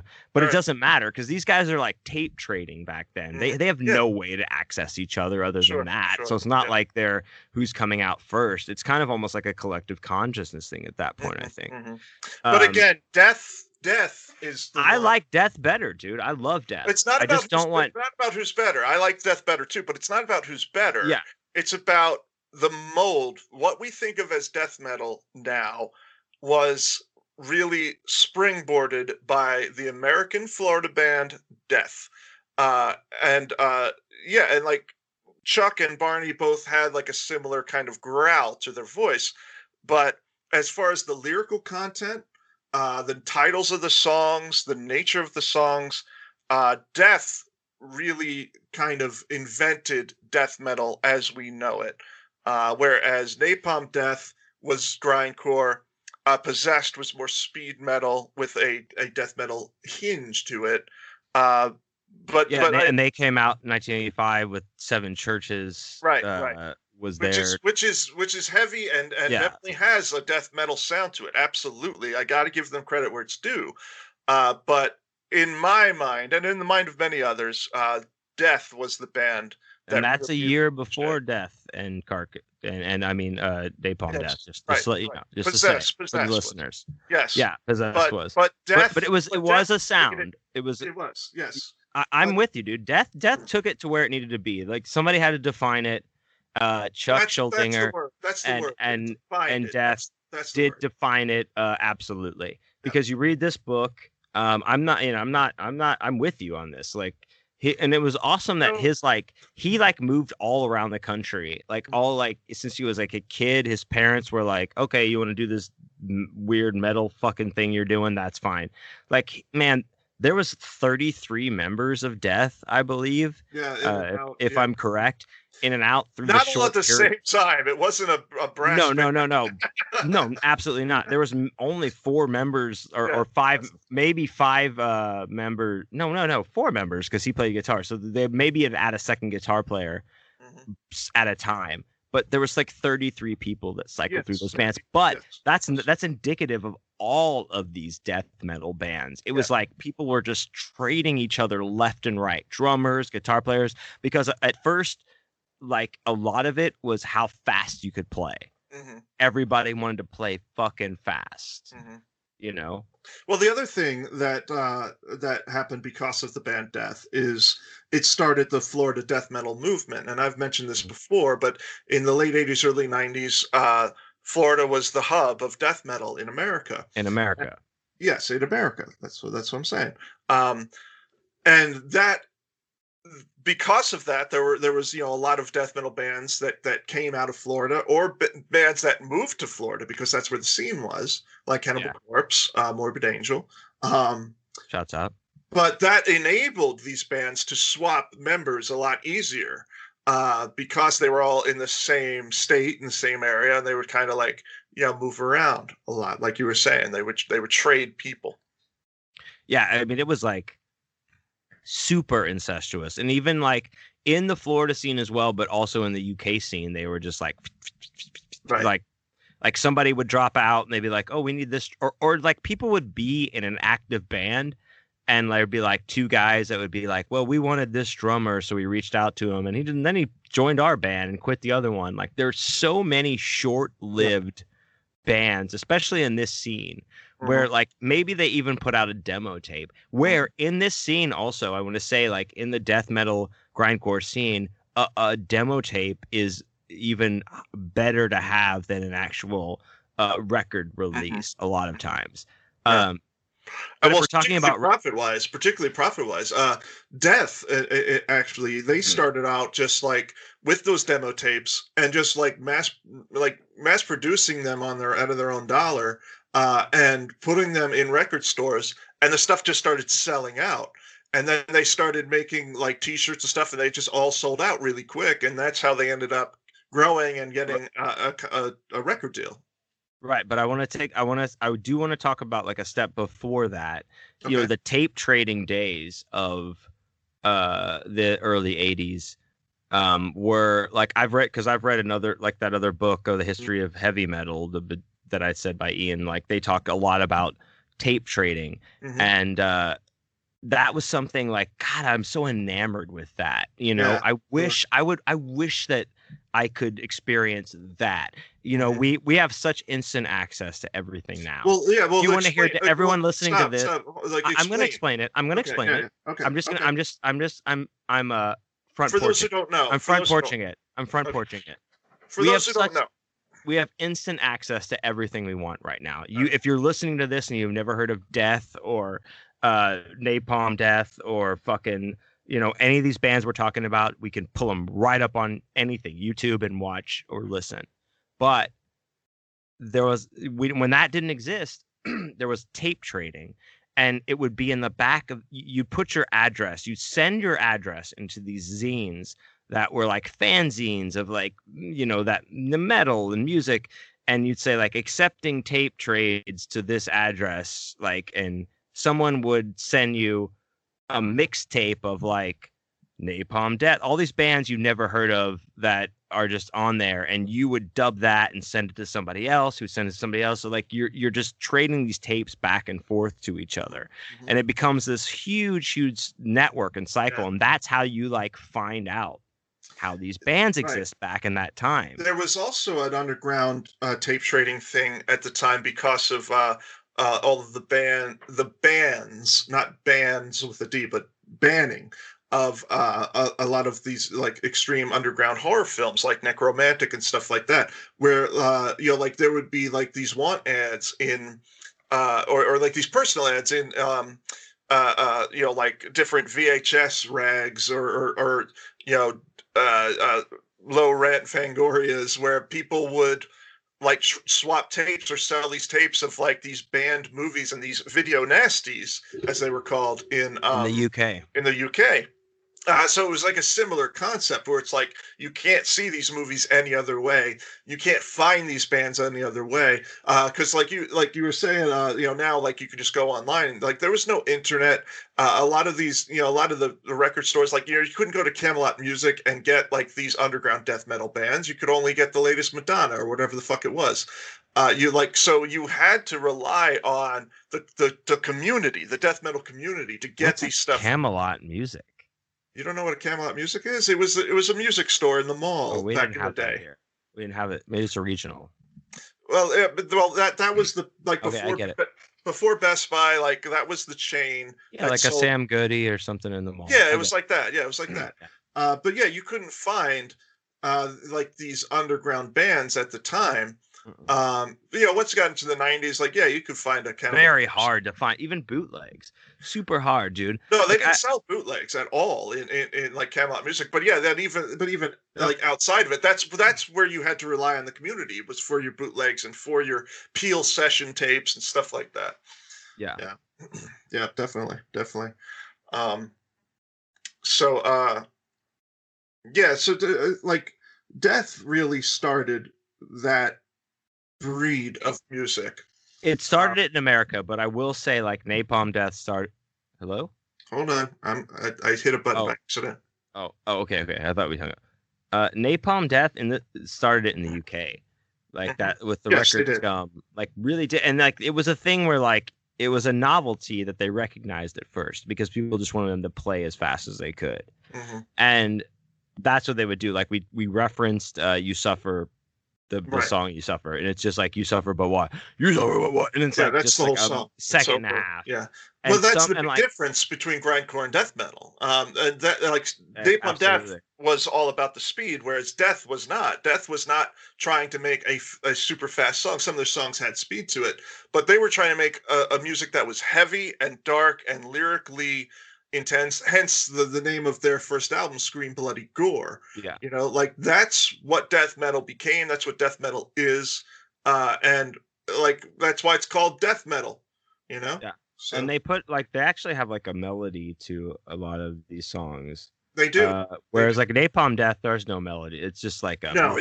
I mean, I guess I don't want to piss everyone off. Maybe you could arguably say there's a melody, but no, definitely not in songs that are like a second long and these kind of things. It's just like it's more of a statement, and it's more of like feeling like they're getting out this aggression of like Napalm evolved over time, and their songs became longer. Yeah. But they still kept with the speed.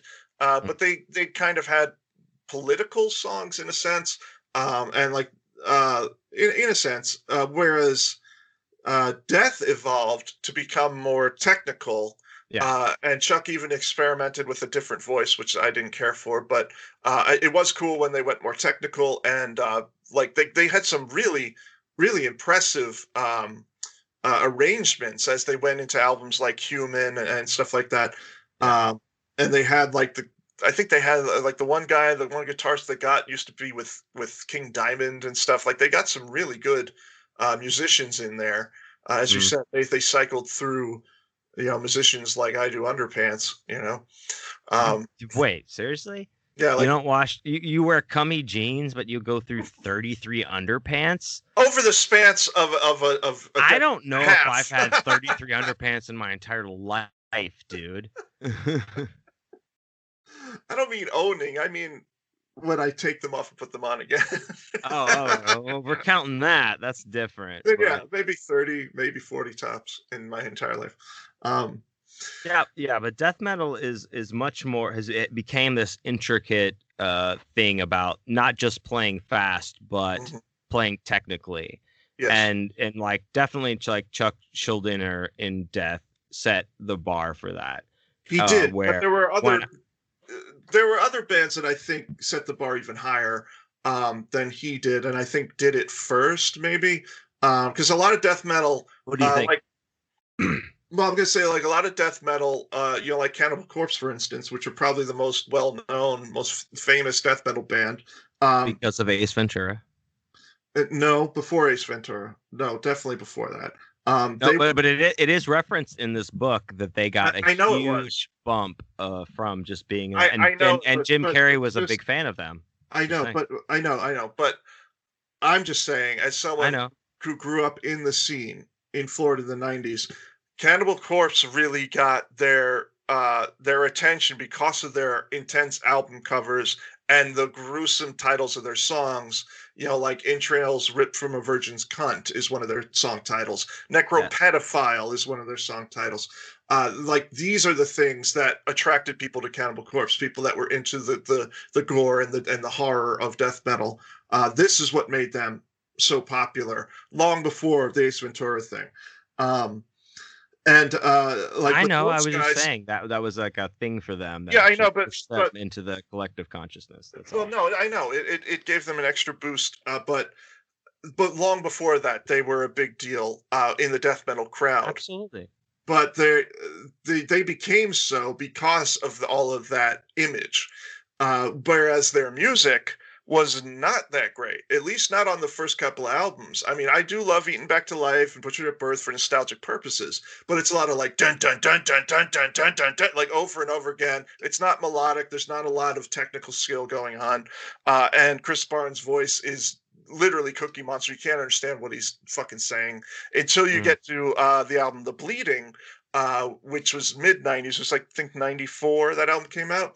And that one, they got a little bit more of a groove to their sound, and you could almost understand Barnes a little better. And that's really what makes that album so great. A lot of people didn't like it because it wasn't as hardcore, I guess, even though it had songs titled like Strip Raped and Strangled is one of the songs. Like, hard enough, that's hardcore enough, you know. But that album is where they really got a little bit more polished sounding, and a lot of people got pissed about that. But they never got super technical, say, as like Death did or Carcass did. We got to talk about Carcass. They're my favorite of all the death metal bands. They've become my favorite, one of my favorites as well, outside of Death. Yeah, they're exceptional. And also, like, okay, so, God damn it. So I was... like I said, I've listened to like this stuff before, like, and Nick and I listened to a bunch of like Death Masters while we were driving on that title app. But I went to the local record store here, Vinyl Edge in Houston, right here. It's actually very close to my house. And I got some death metal records that I was like, I haven't been record shopping forever. So I put my mask on and I put a bunch of lubricant upon my cock and went into the record store. And I got like, to be fair, that lubricant was provolone cheese. Thank you. Thank you for pointing that out, actually. I appreciate that. Good looking out, dude. Yes, yeah. But actually, like, I feel like, okay, so I'm reading the book and the things I've listened to already, like, I feel like I actually got a very good swath of death metal in this one section. So, like, you know, I got this death record, which this is like a compilation. Yeah, hold it back. I can't even see it. Back, not forward, back. The opposite of forward. Yeah, very cool. Very cool. So yeah, this is called Individual Thought Patterns. So this is kind of like a bunch of different like stuff. It's kind of like a greatest hits of death. It's the best stuff. Little bit. Yeah, but and this but the vinyl is badass. It's all like marble and shit, and it's great. And then I also picked up this Carcass record, which is that Necroticism? Yeah, this is Necroticism. The sketch from the Insalubris. Yeah, yeah. Yep. That's a classic, man. That's yeah. And it's a re-release from Earache Records, like, you know, originally released in back whenever it was. I think like this is like a re-release from 2016. That album's from like 91, 92, because I remember when that album came out and we were all clamoring for it. You know, like, because I was into this shit way back in the day, man. Like I was like hardcore. I grew up in the scene, and like me and my buddies, my buddy Joe Sokovich, shouts out, my buddy Roger, Danny, we were all really into these death metal bands, and we used to go see them at this dive bar called the Power Station, and they all came to this place, you know, because that was the fucking scene at the time in Florida. And so yeah, I was like 14, 15 years old, and listening to Carcass and Napalm Death and Death and Morbid Angel and Cannibal Corpse. That I remember when that album came out, because we were just all excited about it. And then we saw them perform the album on tour, and they were with Napalm Death. And I've mentioned this on the show before, because it's one of my favorite concerts I've ever been to. It was Napalm Death, Carcass, Cathedral, and Brutal Truth all together at a fucking dive bar. And it was when that album came out. And it was also when it was the Earache tour. It was also when Utopia Banished by Napalm Death came out, which is probably my favorite of their albums. And yeah, that was just fucking, you know, incredible. That's like the I bet that was like the time that, you know, that we lived in. And that's a really good album, and that sparked a turn a little bit for Carcass, where they weren't as like fast and grindcore-ish as they were with, say, Reek of Putrefaction or Symphonies of Sickness, and they became a little bit more technical, and that's when you started to hear these incredible guitar solos. Yeah. That they became known for. Heartwork and Heartwork is like a great example. Yeah, Heartwork is my favorite Carcass album by far. But even now, like they continue that. They occasionally do albums now. They broke up and then kind of had a reunion, and they came out with an album called Surgical Steel, and it definitely has that Heartwork sound more than the, say, Symphonies of Sickness sound or the Tools of the Trade sound. Yeah. Necroticism is an excellent album, and it has Corporate Jigsaw Quandary is on that album. That is one of my favorite Carcass songs, man. That song's heavy as fuck. And if we're talking like Earache, we have to talk about Godflesh. So I picked up this Godflesh record. I saw you, like, when you sent me that text, you had that picture. I don't even really think of them as death metal. I think of them more as industrial metal. They're one of the ones that Earache brought through in their death metal break because it is like a Nine Inch Nailsy type thing. That's what I was gonna say. Like, is it on like? But it's classified as death metal within this, but is it? Yeah. It's not. It's definitely not. It's two guys and a drum machine. Yeah, and guitars. It gets brutal. No, it can get brutal. It can get brutal. But you know what else has a death metal sound is Ministry, at least on Psalm 69 and some of that stuff. Like you listen to their song NWO, he's basically doing a death metal voice, but that doesn't make it death metal. That's definitely industrial metal, and so is Godflesh. And this isn't to say that they're not worth listening to, because they are, but they're not death metal. They're definitely not, and that's why when I saw you sent that, I was like, "What the hell is he talking about? Godflesh? You know, that'd be like saying KMFDM is death metal." It's in this book, man. It's like one of the bands that Earache thought that they could break, like in a big way during their death metal suite. But that doesn't make it death metal. No, I know it's in. I hear you. It's in the book, and that was an Earache release, and Earache were the record label of death metal. But that does not a death metal album make. I should say.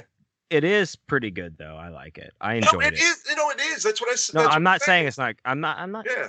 Yeah, I'm not decrying you. I'm just saying, like, it is good outside of, like, not being a, like, a necessary death metal record, but, like, Earache was pushing it, and it's good. And they put music out even, like, recently still. Like, so... But it's not, it's death metal. Two dudes. No, it's not. It's actually not death metal. Like, Ministry sounds more like death metal than Godflesh does.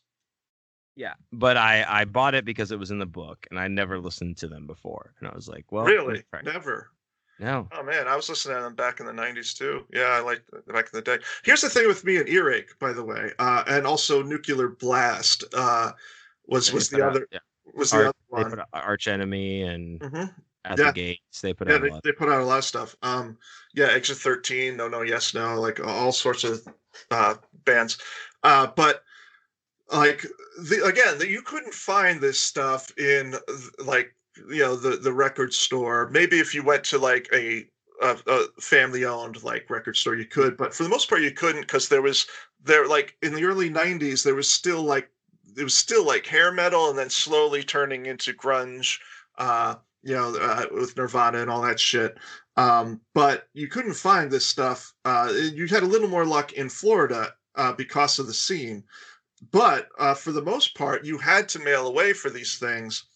And so I always got the catalogs in the mail from Earache and Nuclear Blast and everything.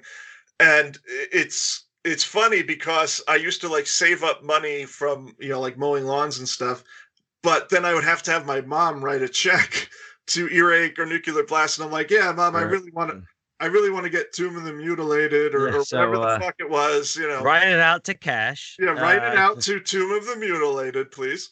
Did you have to write it out to each album you bought? No, she didn't. But I do have a funny story about that.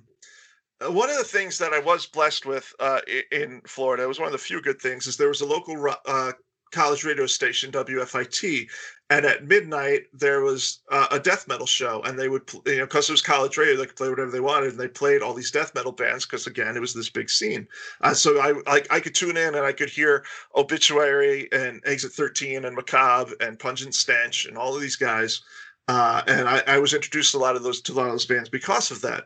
And one night they played this stuff that was just super crazy and bizarre.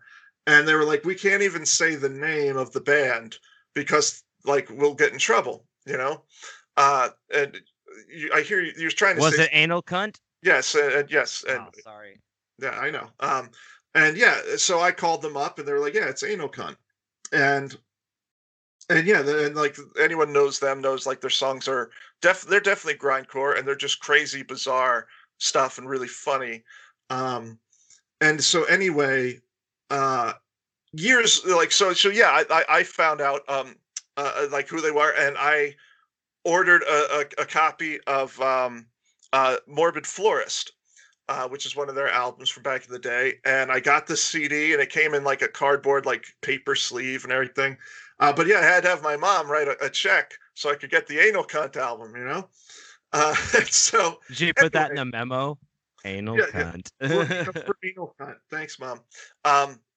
Anyway, this is where it's a funny story. Is many, many years later, like I was maybe like 14 then, and I was 33 these years later. I meet a guy named Tim Morris, and Tim Morris is the drummer of Anal Cunt. He was the drummer at the time and everything when they put out that album.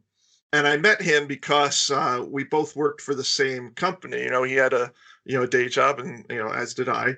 And so we met, and we also met because I was dating a girl that also worked for the company, and she's like, "Oh, you got to meet this guy. He's really into death metal too." And then she tells me his name, and I'm like, "Wait, Tim Morris is from Anal Cunt?" And she's like, "Yeah, yeah." And I was like, "Yeah, I want to meet him." So anyway, I meet Tim. And Tim and I became friends, and we're still friends. And it was funny because I told him that story about getting my mom when I was 14 to write a check to get my Anal Cunt CD, and he thought it was the funniest goddamn thing in the world. He thought it was hilarious, and so he told it to Seth, the Seth Putnam, the lead singer of the band, and Seth thought it was hilarious. And later that year, it was they were having a concert at a local bar in I think it was in where was it? Was it in Cambridge? It was somewhere in the Boston area. You know, they're a Newton band. And so anyway, I go to see the show, of course, support them and hang out. And it was like 3 days before my birthday. And so Tim and Seth were like, all right, this show is for Chris. Like, they're saying this to the crowd. This show's for Chris, who had his mom write a check to get an Anal Cunt record when he was 40. They had his mom write a check to Anal Cunt. Yeah, yeah. All right, 1, 2, 3, 4. No, it was really funny. Like that is awesome, dude. Yeah, it was really funny. I would have lost my mind. Did you like just start screaming? That's me! Like I would. Been like, wow! Yeah, no, it was awesome. Like, it was awesome. They dedicated the show to me. You know, it was my birthday and everything. I became really good friends. That was your 13th birthday. No, it was not. That was your Bart Mitzvah. No, it wasn't. I was like 33 or 34. 13 and never been kissed. I love it, dude. Yes. I love a meet cute like that. Yeah, a meet cute. And then like after the show, you're like, I got to know Seth a little bit, and it was funny. Like, you know, here it was like 20 years ago, I was like listening to this band and introducing my friends to them because they were like, what the fuck is this? They hadn't heard of Anal Cunt, you know? And I was this fan of this band. And 20 years later, I become friends with the band to the point when Seth died, like I was at his wake, you know? Like, it's just this crazy, like, you know, trajectory that happened. But yeah, shouts out Tim. You know, I'm still buddies with Tim. He's had a lot of trials and tribulations over the last couple of years, and he's been working on, you know, getting things back together. But shouts out Tim. Absolutely, shouts out Tim. But like, you know, from there you get, you know, I didn't realize like that Sepultura was considered a death metal band in the beginning of their like thing, because I'm a fan of Sepultura. Like, I've seen them a few times. Like, you know, I had a couple of their records, but like, you know, they're totally like death metal though. How could you listen at Embryonic Cells and not be like, hey, that's death metal? I don't know. Maybe I didn't know what death metal was at the time. I don't know. But like, they had like, when I was at the record store buying these records, they had like a re-release of Schizophrenia, and I wanted it, but it was like, a little too expenve for like what I would that, but that's like the one that was like that they signed on, you know, and to America, like, and got out there. But fuck, man, yeah, like I was just like, god damn, dude, I like Sepultura. I didn't realize I was already like listening to death sometimes. Yeah, but then, you know, and then here's the thing, I'm listening to Death earlier before we got on the record, and I just want to say real quick, because we mentioned the UK and we mentioned America. Where's Sepultura from? They're from Portugal, right? Brazil. Okay. So yeah, like that I just wanted to mention that it kind of spread beyond, you know, the US and the UK. It became this bigger thing. And then we started to have bands like Brujeria, which were singing in Spanish, but doing death metal. And they weren't from Mexico. I always thought that they were, but they were actually from somewhere in California, but they were all these Mexican guys. But anyway, what I was saying is that it's really spread out to other countries. So you're saying you were listening to Death? What? You said, I was listening to Death. And you know what? And I was listening to Death, and it reminded me a little bit of Lamb of God, which I know is like new wave American heavy metal, if that, like, that's what they fall under. Well, then you should like say that Lamb of God reminded you of Death, because Death did it first. That's what I mean. Yeah, absolutely. That's what I mean. It like Lamb, like that's what it was. But I was like, so are they deathy in a way? Like, yeah, that's a gray area. There's a lot of these bands now that I like Lamb of God a lot, by the way. But they're the good new bands, like, and like the like their singer, like, but I can understand every word he says, and I like. Yeah, well, I mean, they have like, there's a lot of these newer death / black metals, you know, like bands that kind of walk the line. I'm not saying that Lamb of God is like that. No. I'm just saying like by newer, like they are like 20 Yes, yes, the but like there's still, but that's still newer as still compared. New, yeah, I just want to put perspective.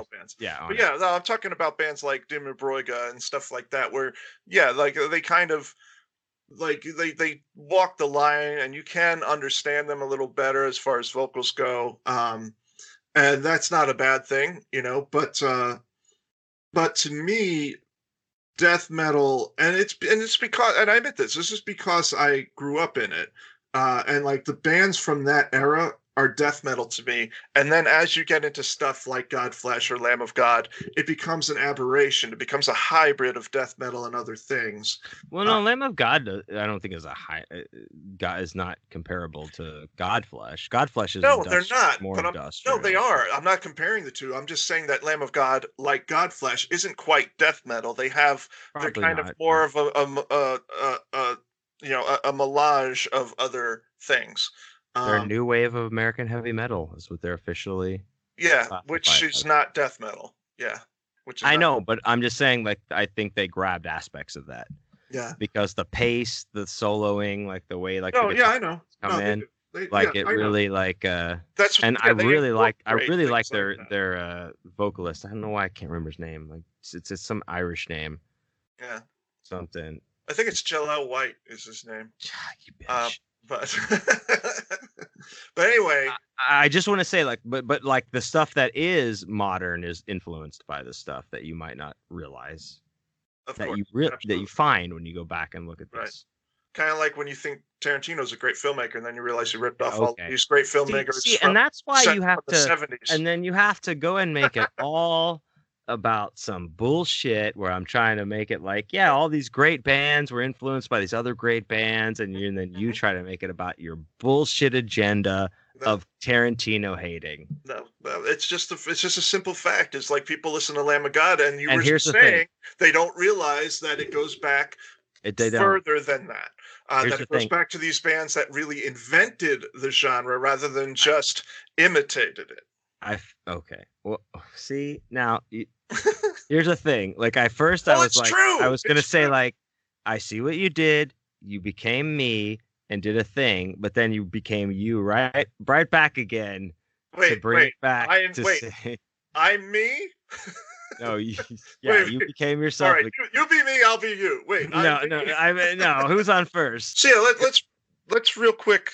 Let's just say, like, you know, because we could go on forever about this. That's the thing. We could talk about this for a long time, and we will probably. I think we should come back and revisit it, and maybe have another episode about death metal another time, because there's way too much to talk about. There is. It's a huge history behind. We didn't get to talk about Bolt Thrower or Autopsy or there's many Arch Enemy. We didn't get to talk about any of these bands. Deicide, I love Deicide. Deicide, Atheist, you know, Macabre, like Pungent Stench was a big one for me. I always really liked them. Obituary, you know, like that's another one. Yeah, Obituary. We didn't get to talk about these bands. Morbid Angel was the biggest ones. Like, they're one of the greatest. They're one of the greatest. Yeah, I know. Like, I feel like we're cutting ourselves short with this, but it's one of those things where, like, we could go on and on. And you know what we should do is we should try to get Ryan Harding on this show for that, because he is super into death metal. So people want guests, i.e. Tangie. Maybe we'll loop in a Ryan Harding on another death metal show. We were talking about Ed Lee earlier, and Ed Lee is also an enormous death metal fan. Ed Lee will jump on this podcast as well, but he probably doesn't know how to work a podcast. That's giving him way too much credit. And I can say that because he won't know how to ever listen to this. But even if he did, I love you, dude. You know I love you. Totally do that. But anyway, if he would, I love, you know. Anyway, to wrap I love you. This up a little bit. I love you too. To wrap this up a little bit, I guess we kind of rushed through it there. But do you have like a top 5 favorite death metal bands? And if you say Rob Zombie, like, I'm just hanging up and the show's over. So, dude, am I gonna really do that? Or we had a whole discussion. You would do that though. That is now that you've put it into my mind. Funny. Here we go. You would think it's Thunderkiss 65. No. All right. Well, that's a show, everybody. Thank you so much for listening. One of the bands that I didn't get to talk about was a newer band that was from that was newer in the sense that they are from pre-2000. But they are from the Locusts, which was one of the original kind of a death metal band. You don't even remember their name. No, you don't even know what you. No, I'm trying to grab the fucking record. Cattle Decapitation. Oh, all right, yeah. Because I have a few of the records down here, but I have this one I wanted to show, which is Humanor, which this was the band cover. This cover is a band, bitch. If you're looking at it, they changed it. They had to change it, so only a few of these got released, and I got one of them. And this is a modern, good death metal band. And for those of you listening, it's the cover is a cow that's kind of eviscerated, and it's kind of shitting out human remains, basically. It's actually giving birth to human. It's like it's giving birth. It's not eviscerated because it's like chewing its cud and shit. It's just like giving birth to human. Yeah, but it looks like it's cut open. Oh, it doesn't look like it's just giving birth. It looks like it's gutted. It looks like it's cut open from the asshole, and it doesn't realize it yet. Yeah, that's what I'm saying. But yeah, and there's human remains coming out of the cow's asshole. Mm-hmm. So maybe we're to think that it ate a human, and it went through four of its stomachs and came out this weird asshole after a sword cut through it. Well, whatever. I was just letting people know what it looked like. But we could talk about death metal album covers forever too. Because... yeah, we could. But Cattle Decapitation, I really do like. I have them, and then like because they are from the Locusts. And I'm being funny, but the Locusts put out like these 4 7-inches that like go together in this weird fucking conglomeration they put together. I have those. I have several Cattle Decapitation records, including like one of their newer ones, Karma Bloody Karma, and some of their older shit. But I would have to say Carcass is at the top of my list. Death, yeah, for sure. Same, yeah. Cattle Decapitation is going to be up in there just because they're one of the newer ones that I like. But then, Napalm Death, of course. And then, I'm going to say like probably Arch Enemy because, for a newer band and then like female fronted. And then like the singer, like she stepped back and then like another female singer took the lead and she was like managing the band and stuff like that. That's kind of cool. So yeah, no, that's cool. Bringing it into the newer, Yeah. See, fuck new things. I'm old and I like old things. I like old things too. I know. You're right to pursue newer things. I just don't. I'm old and set in my ways, and I like the stuff from when I was young. And I think a lot of that has to do with the memories that come with that of growing up in that scene. So yeah, Carcass is my absolute favorite. And then Death, Pungent Stench.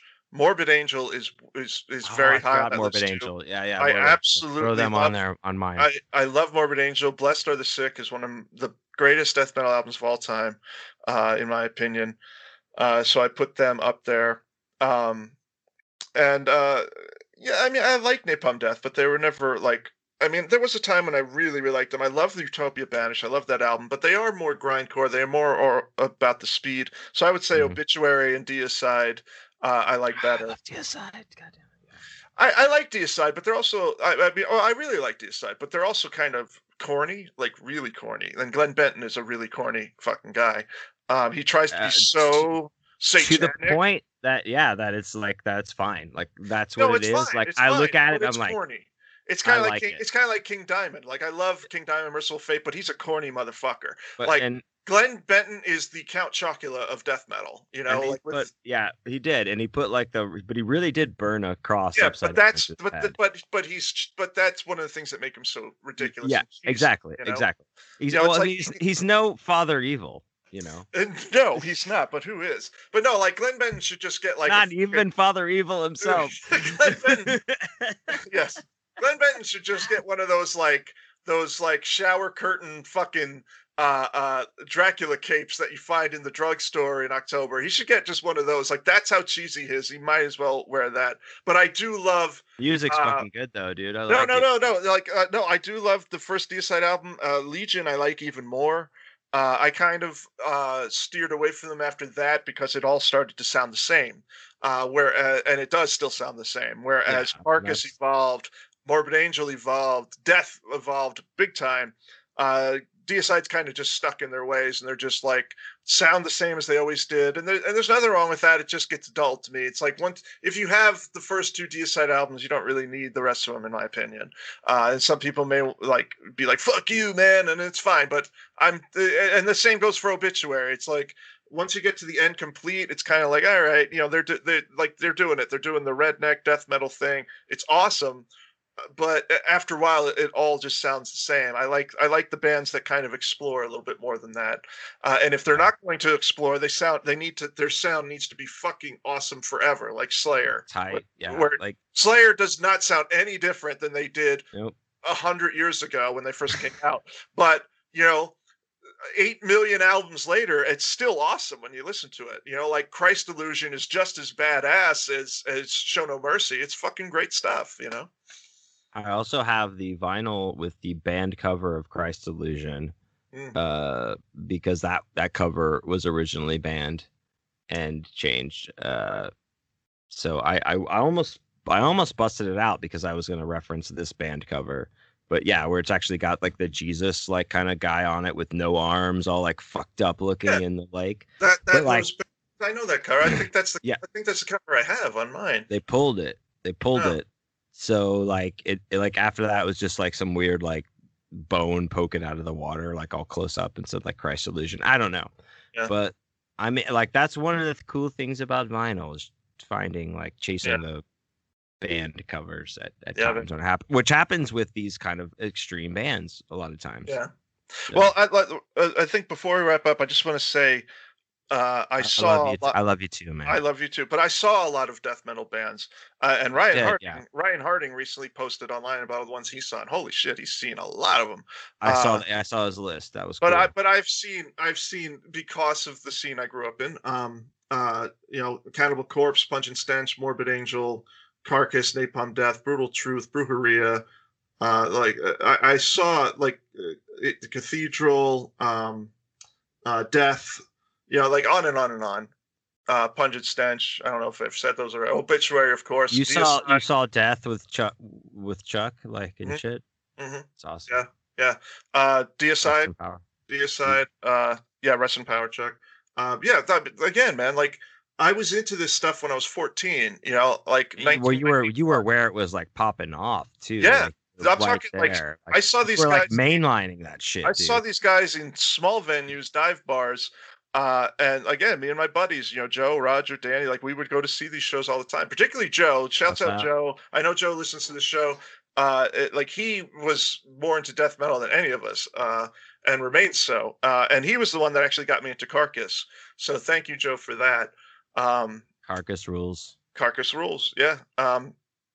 They're the best. They're the absolute best.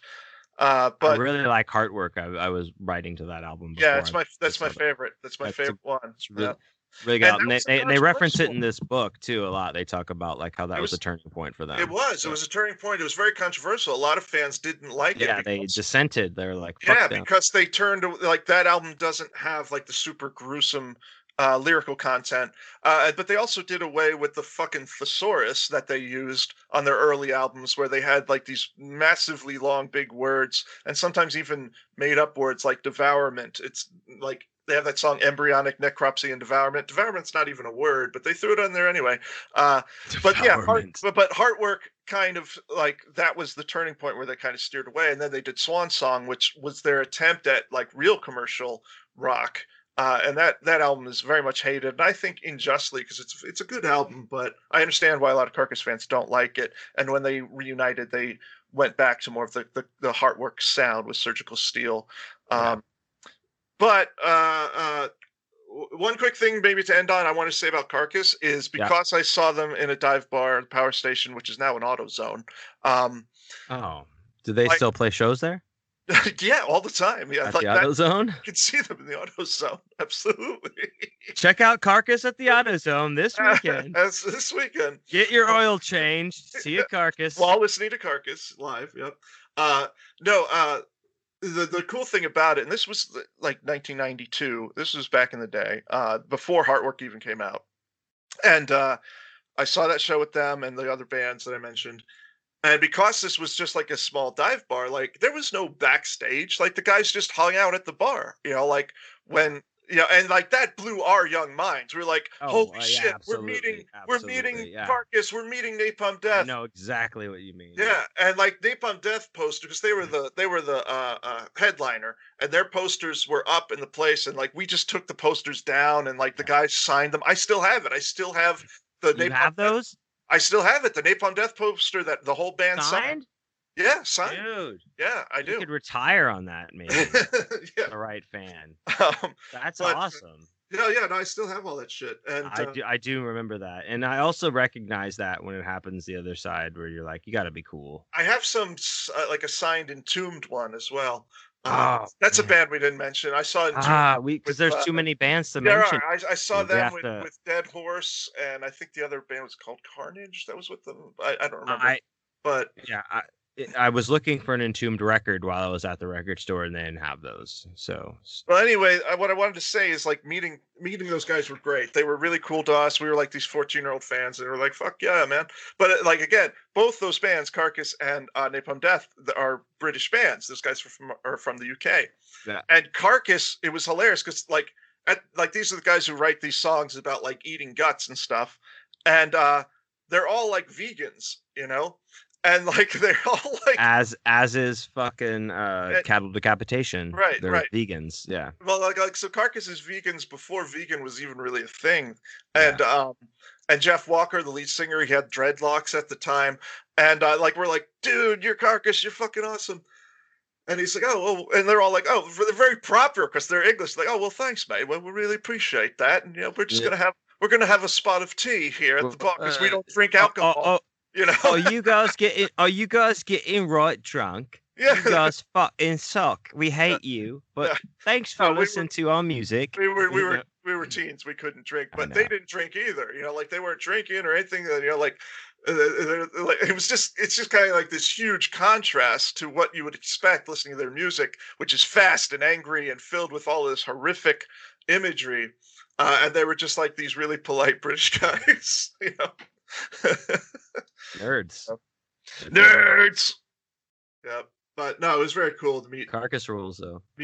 Jeff Walker, Bill Steer, and everybody, and to meet like all those guys. It was really cool. And, like blew our minds. Awesome. You know, we're at the bar with these rock stars, and like you know, we, like in our mind they were rock stars. They weren't like on MTV or anything at the time, you know. But to us, they were a big deal, man. They were a big deal. Great. Yeah, I love it. So. Well, I mean, like I said, we could do much more on this, and I think we should do another episode on this, and maybe, like, I think we should bring maybe like Harding in, you know, to weigh in. Like, we'll do a three-way episode, you know, because we can do that. We can three-way it and talk about more death metal if we want. You're always, baby. You know, I'm just trying to gently massage it into our relationship, you know, and see how, you know, gently massage. You know it. Yep. When you say gently massage, I know what you're talking about. You're talking about your prostate. I know. And I like it when you do that. So, no, we need to do more. Like, there's way too much to mention about this. Like, we will revisit this, and we'll revisit writing as well. We need to do some episodes that come back on. So, and we'll revisit the novelization of Con Air. Oh, I hope we do. If you're lucky, if you're good, if you're lucky, if you live through this. We might revisit because you don't know how it ends. It might be different than the movie because it might be. You never know. You never know. You never know. Yeah. So that's your homework, listeners. Go watch Con Air and listen to Morbid Angel and Carcass and Death. And Death. Yeah. All at the same time. Play all three. And Bolt Thrower. All at the same time. With Con Air on the TV. And Arch Enemy. Oh, yeah. Do all of that. Oh, that would be fucking. And then eat like 11 hits of acid. Yes. And then call me. And then call the Corey Outline 832-930-1347. By the way, what? Beach Dub. This is what we'll close on. Okay. You know, you were just like, you reminded me because you were saying, eat a bunch of acid. And I was like, no, don't. On our last show, And I don't remember how we got into it, but you brought up, or maybe I did. One of us brought up Two Girls, One Cup. Yeah. And you were like, you all should watch this. You should all. And I was like, no, don't do it. Don't do it. You should watch it. No, you shouldn't, folks. You really shouldn't. But anyway, we talked about that. And yeah, today, my friend Joanna, shouts out Joanna. Thank you for watching Two Girls, One Cup. No, fan of the show. We did a fundraiser. We did a fundraiser for her pup Lulu, as you'll remember. But she texted me today, and she was like, "Jesus Christ! I looked up Two Girls, One Cup." She didn't know about it. She didn't know about it at all. Well, and I was like, "I told you not to on the show. I told everyone not to do that." And she's like, "Yeah, but curiosity killed the cat. I had to look it up." And she was like, "Jesus Christ! I couldn't watch it." I'm like, "Of course you couldn't watch it. No one should. It's horrible. It's an awful thing. Don't watch it." Well, you know what? I'll say this: like, once you watch it once, it gets a little easier every single time. Yeah, not for me. I ain't watching that shit. I have not seen a single second of that. I know what it is, and I don't need to. Have you seen Tub Girl? No, I know what these things are, but Joanna, don't look up Tub Girl, and by that I mean do look up Tub Girl. Joanna, don't listen to him. I hope you've learned your lesson. I hope you have too. I love you, dude. I love you too. And I love that. Yeah, I'm gonna go listen to some death metal and probably order pizza from Ollie's. I think that's what I'm gonna. So good cheese pizza. Mm-hmm. Ah, all right. Well, that sounds fun. Tell them I said what's up, and also Bear. I love her. Yeah, she's pretty great. She loves you too. All right, folks. Well, we didn't get to nearly. Like you said, it's too big of a topic. It's too much. Just too much. We have to revisit. We'll do a death metal part 2 at some point. So. Electric Boogaloo. Yes, indeed. And we'll probably, just because we're old and stupid and forget, we'll probably just say all the things. It'll be the whole first. It'll just be the same. I'll be like, I saw Death with Kirkus, like for the millionth time. I'll tell that story. Yeah. The side was a big Joe. Yeah. All right. We love you guys. Later, everybody. Bye.